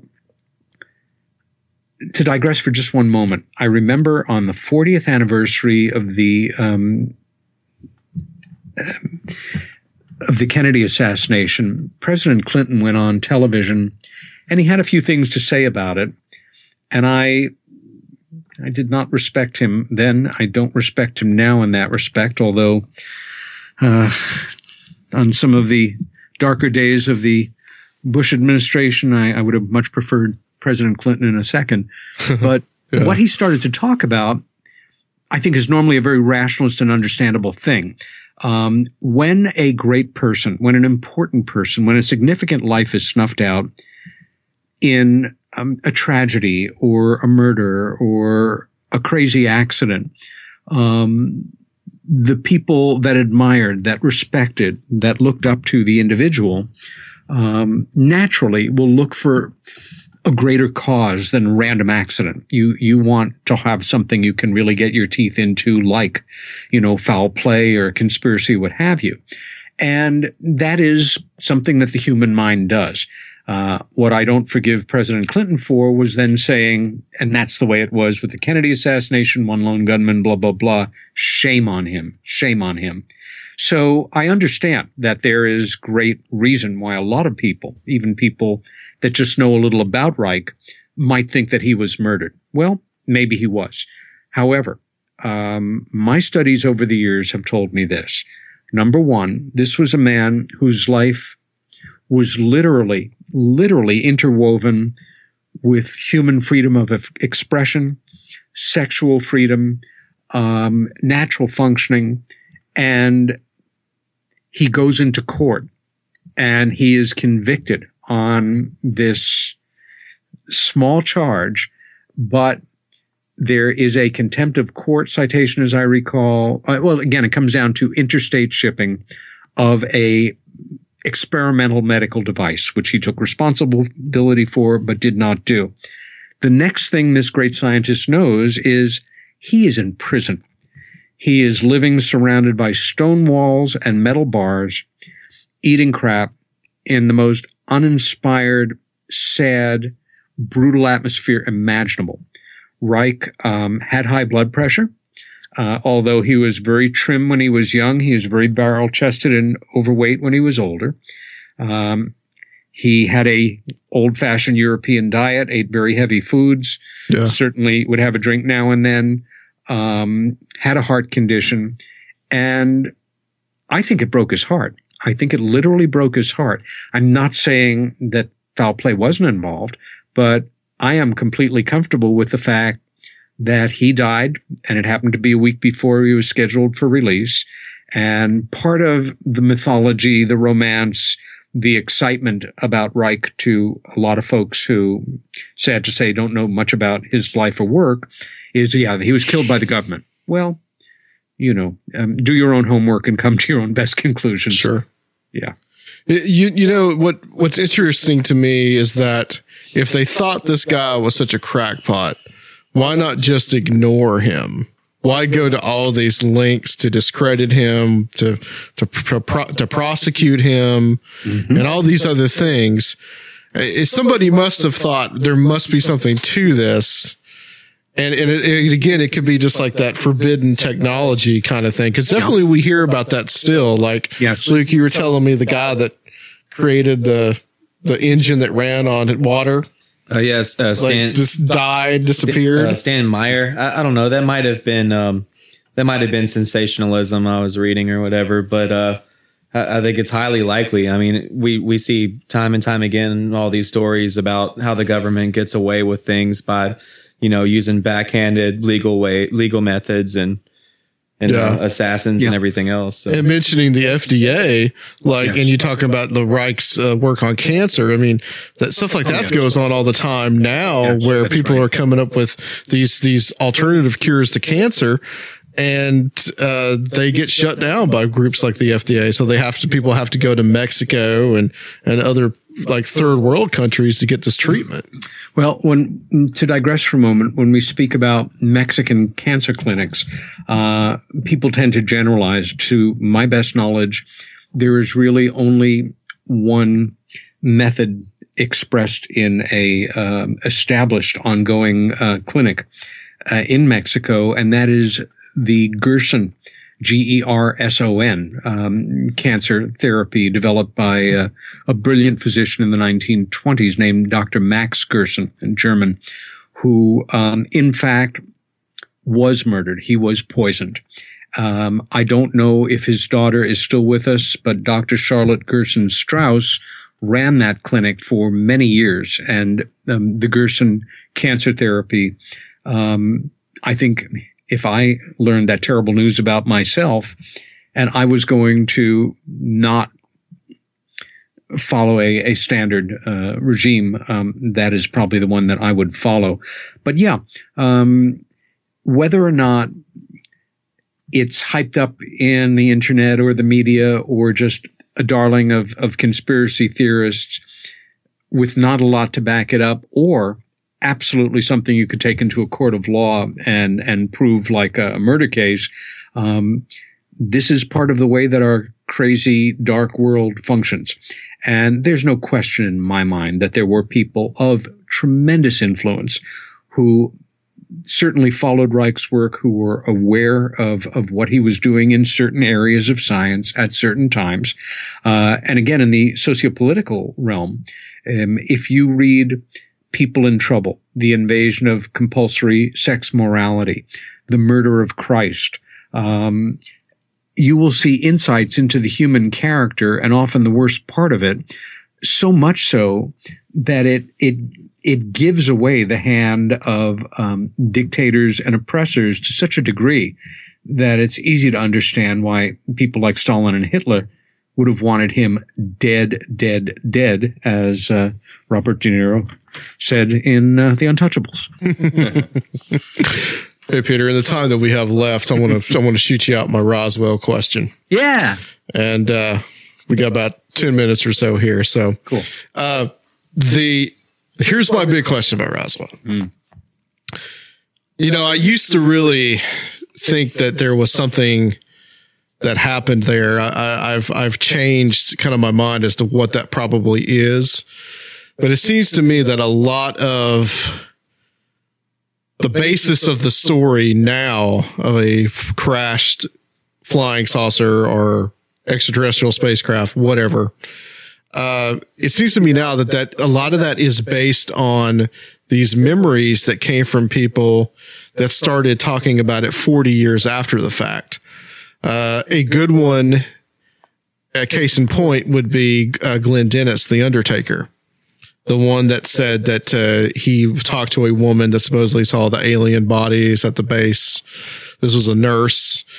And mm-hmm. supposedly later on, he couldn't remember her name and all these kind of things. And, uh, I just wanted to get your thoughts on some of that, whether some of those memories may be distorted or they may have just been things after the fact, uh, to try to c- capitalize on that event.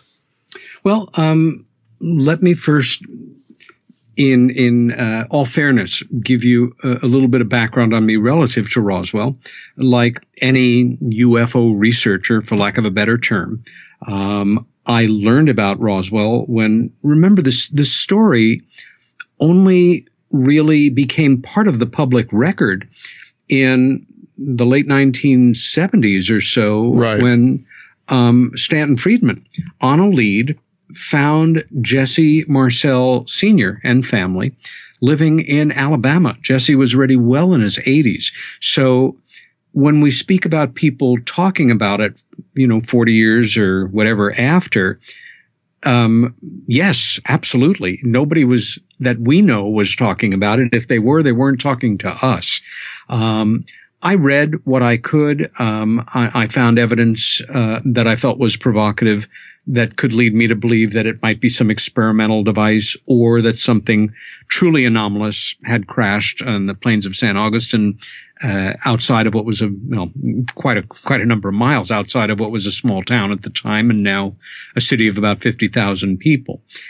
I first visited Roswell um, oh gosh, uh, about 10 years ago and had the great honor of being asked um, by uh, the office of the mayor if I would work with the city as a liaison with um, Governor Richardson on on UFO related issues, and help to organize their big annual conference, which was a part of their huge festival uh, in the first week of July of every year. So that's how you know our good friend Guy Malone.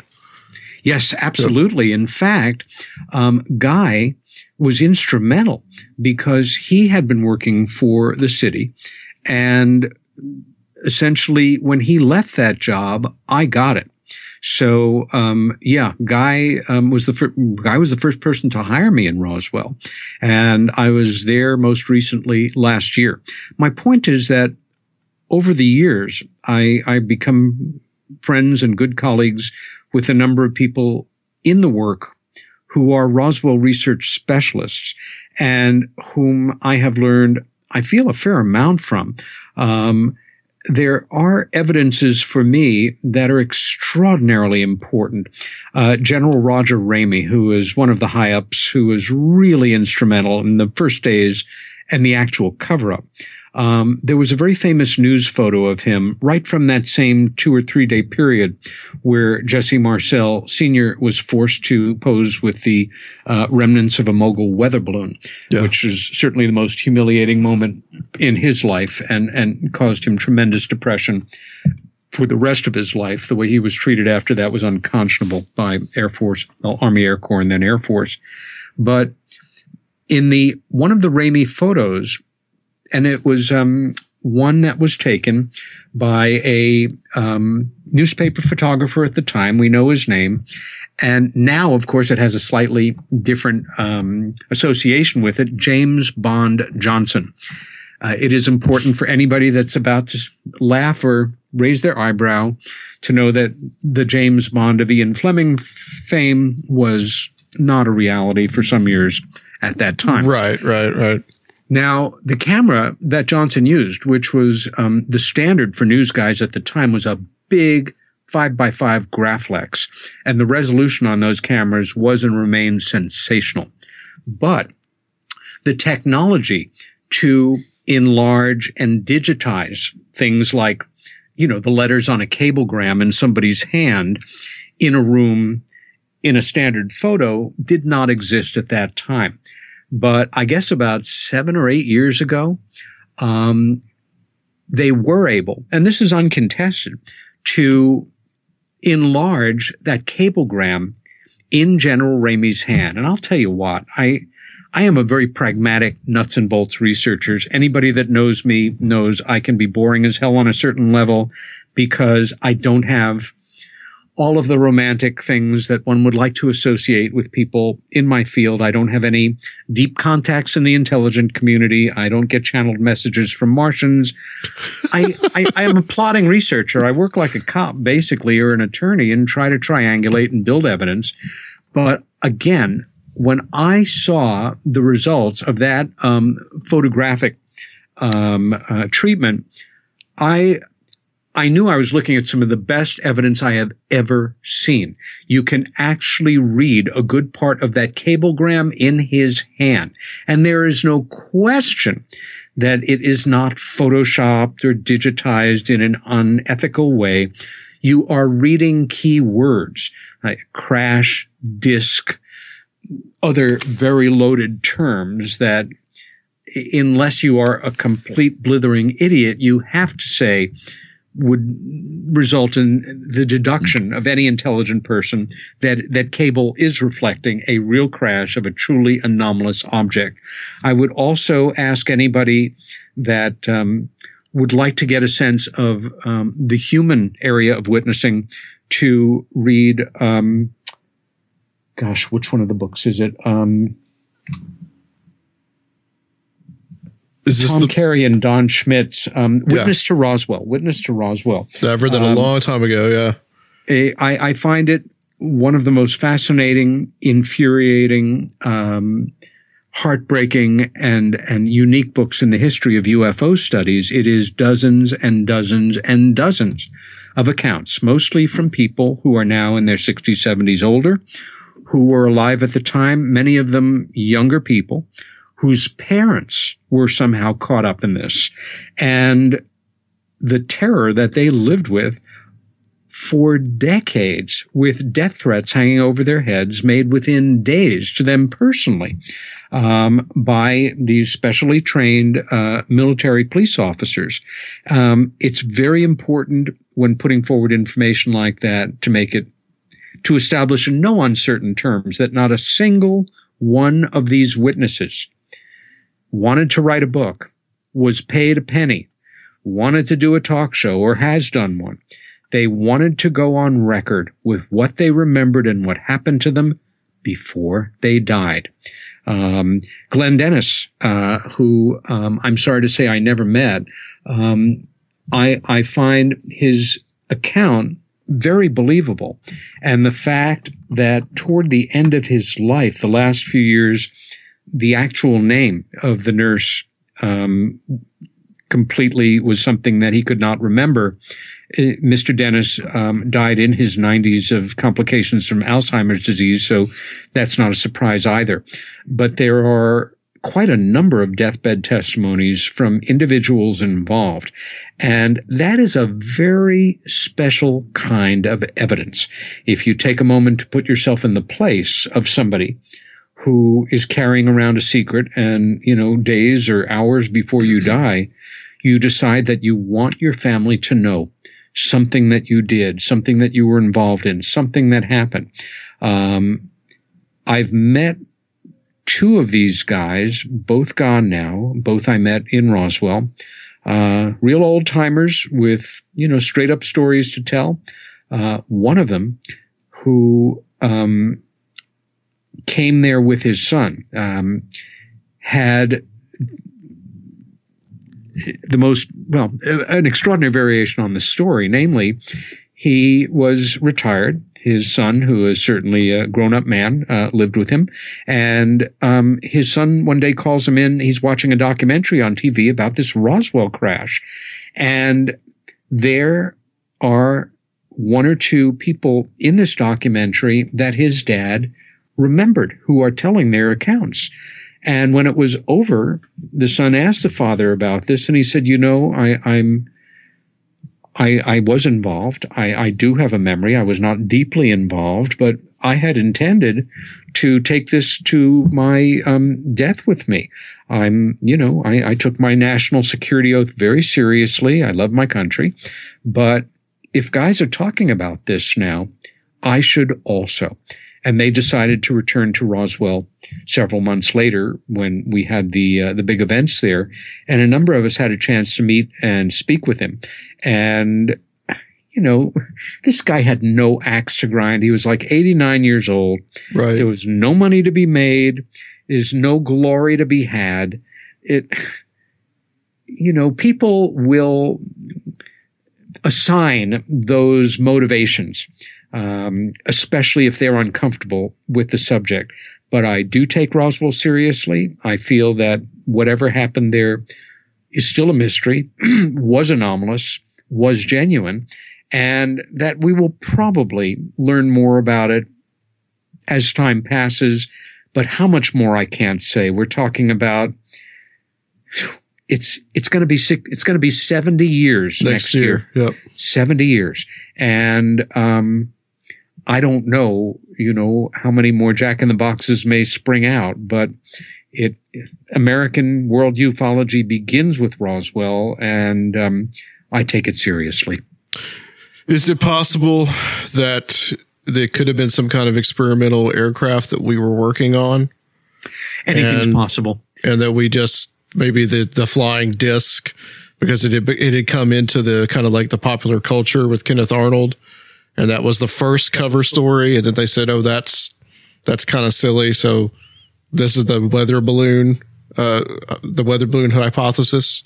Because I know that Nick Redfern and, and I know that Guy, I know that they they have a different they have that ta- that take on it that yes, it was some I, I kind of understand experimental that. aircraft. And um, uh, I invited Nick to speak in Roswell at a conference that I was helping to organize, and he presented uh, a paper from that point of view, which I thought took real guts. I mean, you know, you're in the belly of the beast there, and uh, people want to hear what they want to hear. Right. Uh, I thought it was a very good paper, but it didn't quite convince me. Also, let's remember that Roswell occurred probably we don't know when the crash actually happened. We know when the debris field was explored for the first time in early July, but it could have happened a day, a week, or longer before. We just don't know. But I think the smart money would have, um, my sense is that Roswell occurred within a week of the Kenneth Arnold sightings. yeah, it wasn't And- very long. Yeah. no, it wasn't. Um, also, people have asked, well, why this little hole in the wall place in the middle of nowhere? What would interest these, you know, let's call them other intelligences, for lack of a more descriptive term? There is no question that the subject of UFOs is very much wired into the subject of um, nukes. And we have case after case after case, including the uh, um, Rendlesham Forest case, where nuclear ordnance is involved. And going back to even Project Sign, the first classified, authentic uh, United States Air Force report that we have, uh, discussing how seriously um, the Air Force took UFOs at the time and uh, hypothetically considered that they might well be uh, machines from other places under intelligent control. They theorize about, you know, since 1945, we've been doing something here on Earth that can be observed from way the heck out, which is blowing up nuclear bombs. And um, to paraphrase that extraordinarily uh, prophetic line in Project Sign, in light of our past history, humanity's past history uh, of violence and aggression, they should be concerned. Um, in July of 1947, let's remember that the Air Force wasn't even didn't even go into existence for another seven weeks or so. I mean, it was still the Army Air Corps.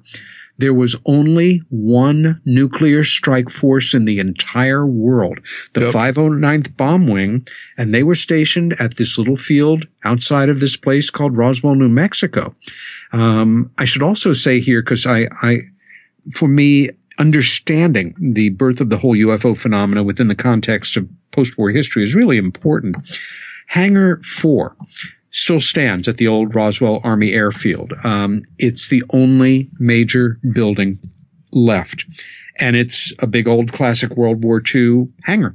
Except for coat of paint, it is exactly as it probably was back in the day. Now, um, for me, evidence worthy, worthy of very serious consideration triangulates on that hangar as the location where the debris and the remains of the occupants were taken and then flown to 8th Army headquarters uh, in Texas. Well, 22 months, I believe, before. No, I, I take that back. In August of 1945, so that's 23 months before the July 1947 events of Roswell, a very highly classified mission uh, began at that hangar, where a uh, a, a state of the art bomber left there, um, stopped in California, where a device was attached to it, and then flew on and dropped that device on Hiroshima. The Enola Gay began her bombing run from Hangar 4 in Roswell, New Mexico. That's interesting. Yeah. That is very interesting. Well, Peter, we are out of time, and I think I could I could listen to you talk for another hour. But uh, but uh, Luke's over here, his, scum- his stomach is growling. So, hey,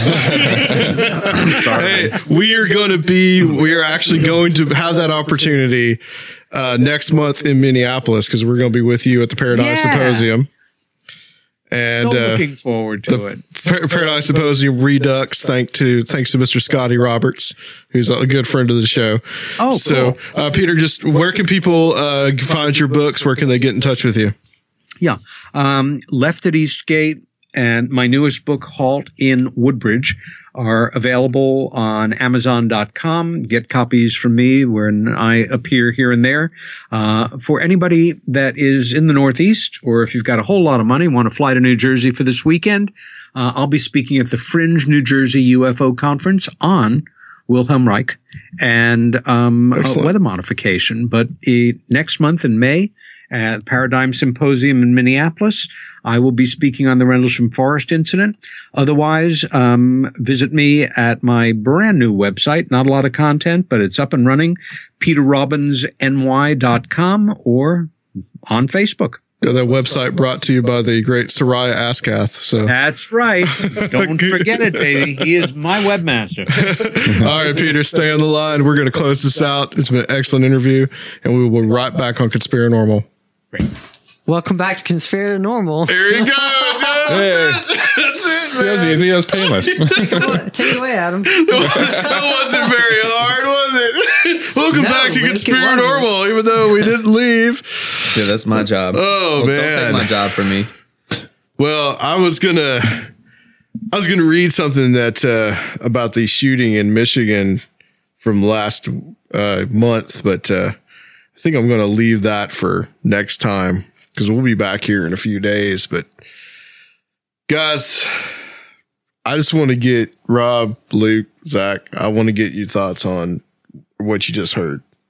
And like you've actually looked into this stuff. Yeah, I I know you didn't want to really ask questions. to- Yeah, I mean, I'm I'm still starving and I still need a beer. and Taco Bell, right? Yeah, Get some Taco tacos. Bell. Taco Bell. Yes, I, I'm looking forward to that. But no, I'm, I mean, I, I have uh, I haven't read any of his actual books, but I have read just like some. Uh, I guess you call it a biography. I don't know Yeah. autobiography, whatever. I don't know which which one of those is which. But Autobiography is when the person writes it about themselves. Okay. Biography is someone else. writes someone it else about right them. okay yeah so I, yeah i read i read all that and um I- i'm kind of riding the fence on it i really don't know what to believe i, I feel like um it, uh, some some of the claims are a little bit of a stretch to me but but i am open-minded to like try it i'd really like to try the orgone uh box and you know some of his other and the cloud bursting is super interesting Yeah. I, i'd actually forgotten all about that before we started talking about it There's weather modification like things in there too. You know, there's that aspect of that. Which Yeah. is really strange. Um, right. And also, I wanted to ask him about those little orgone pyramids that, um, you know, that you see keep on popping up at New Age uh, conferences. Mm-hmm. Um, You talking about like the hat, like the like? Don't you like wear a hat or something? Is Well, there a hat that some people yeah, wear? yeah. That that's in like the the Museum of Medical Oddities. I think it's in Maine too, uh, which have has a lot of his, um, you know, example or reproductions of his works in the museum. But that, yeah, th- I'm not talking about the hat. I'm talking about like the actual little orgone pyramids that they sell at the the New Age conventions. And they're just like small. They just like sit on a table. Or Yeah, something. and and uh, supposedly they're made out of a certain material that conducts the best uh, orgone or draws orgone from the earth. You know, the best, the best conductor. yeah. Um, I was I wanted to ask him, you know, if there's any credence to that, or credibility, whatever. Um, let's see. Yeah, I had a bunch of questions for him when we just running short on time. Yeah, well, like I said, I mean, we're gonna get to see him next month. Yeah. so we- we're gonna be be hanging around there for about four days. Um, Rob, what do you think about that interview? Uh, well, He's first so of all, knowledgeable I love about his stuff. Peter Yeah, on, but yeah. I, I, I definitely believe there's just all kinds of energies that we don't understand and don't know about, and just you know the the percentage of the spectrum that we can interact with is so tiny that it's it's easy to believe that this kind of thing is out there. And Luke, you kind of touched on the um, repressed technology stuff briefly there earlier too, about the like the um, engine that runs on water and you know other things that have been kind of hidden and Yeah. or lost along the wayside. And Cancer it's- research. yeah, it's it's definitely possible, and I think that there's um anytime something like you can look at like Tesla's stuff. Anything anytime something is uh, not profitable or it's it's um not easy to corporatize, then it, it just kind of falls by the wayside. But it seems like somebody somebody does use it. You know, I couldn't help but think about when he was talking about uh, the possibility of it being used at those Air Force bases that the Rendlesham Forest case happened at. I couldn't help but think about, um, you, you know, somebody being discredited or being thrown in jail like Wilhelm Reich was, and then the technology later being used anyway, apparently by somebody else. Right. Well, not to say that it doesn't have a, a purpose. Just it's not easy to um. You can't really you can't really sell something that's that easy to create or is that simplistic. You can't make any money off of it, and if it has any kind of governmental or military purposes, then Yeah. that that's exactly what, I would expect to, happen. and then because somebody wants to wants to like keep the technology to themselves. The military you know, gets most of the themselves. Yeah, the suppressed technology. right. yeah, they yeah the, the military definitely has the the best use for that kind of uh, technology that you can't just like sell to the public. Uh, I think I think the technology is very interesting. Uh, like Luke said, I would also like to uh, try some of that stuff out for myself. Yeah. Uh, see, you know, if it really works, and see, uh, you know, just what kind of effect it might have. And the uh, the cloud busting technology that was really interesting too. Weather modification is definitely something that uh, uh, it's a very real uh, thing, and I think some of the some of the different ways people try to do it is is very interesting. I think uh, this is definitely one of the most interesting. Yeah, I used to really like that and weather modification weather warfare. That was something I used to kind of be like, yeah, it's just stupid. Geoengineering. But more, but more and more, I look at that and I'm like, there is something to it. You know, there, there's definitely a technology behind it. I, I don't know about chemtrails. I don't know what's going on there. I don't Haven't know you if seen that's it? a You- real How can you or not, not. believe in chemtrails? Haven't you seen all those like Facebook pages? Oh yeah, well, you know, face. Facebook always tells me the truth, right? I mean, yeah, just look look at the memes. Anytime I see a meme that's just like boiled down to like four or five words, you know, when whenever you go to cite your references and they're all just Facebook memes. that's your works cited page. Meme Where'd num- you get your information? Facebook, dude. Meme number forty seven off dank meme stash.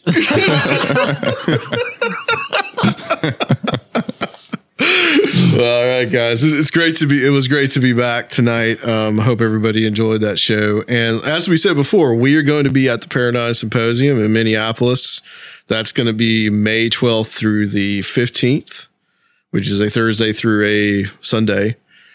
And Peter Robbins is going to be speaking there. Our good friend Micah Hanks. Uh, it's put on by Scotty Roberts and John Ward. Uh, you probably have heard the advertisement that we've played on the show. Um, we're really looking forward to being there. We're going to be we're going to be there doing interviews, uh, talking to the to the guests there, uh, the speakers, and hopefully going to have what we may have about like 15 hours worth of interviews after we're done with this thing, possibly. so, and we're going to have a, a couple of guests that have been on the show uh, are going to be there with us. So we're looking we're looking pretty forward to, to taking a nice little road trip. So totally. Yeah.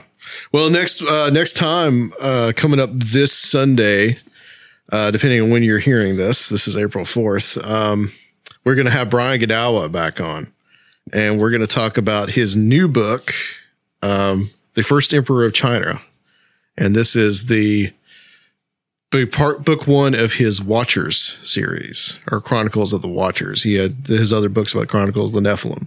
So I'm hoping to get into uh, a little bit of the history there and some of what he thinks about the Watchers and what they were, and also a little bit of a discussion about uh, why why a lot of Christian movies seem to suck so bad. so we will uh, we will end it for now, guys. And uh, we got an extra special song coming for you, a little operatic uh, industrial. And uh, we will be back next week on Conspiranormal. Munchy food.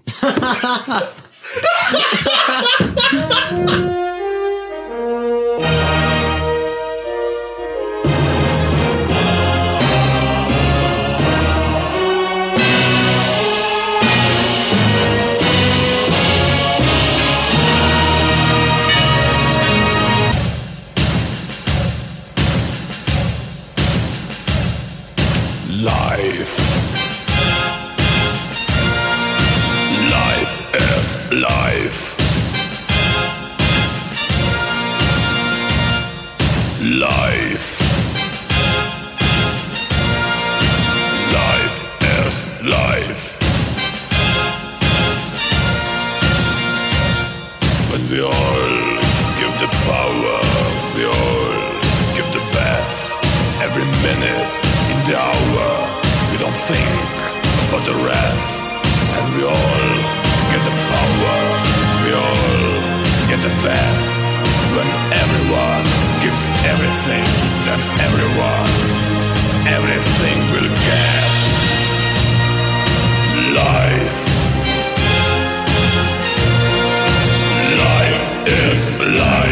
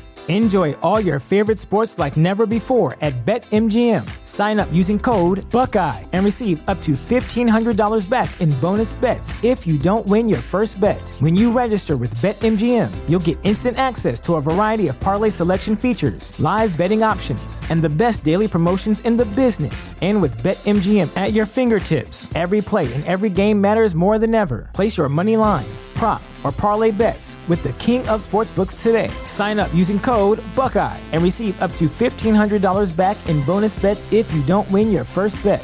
BetMGM and GameSense remind you to play responsibly. 21 plus and present in Ohio, subject to eligibility requirements. Rewards are non-withdrawable bonus bets that expire in seven days. Gambling problem? Call 1-800-GAMBLER. In partnership with MGM Northfield Park.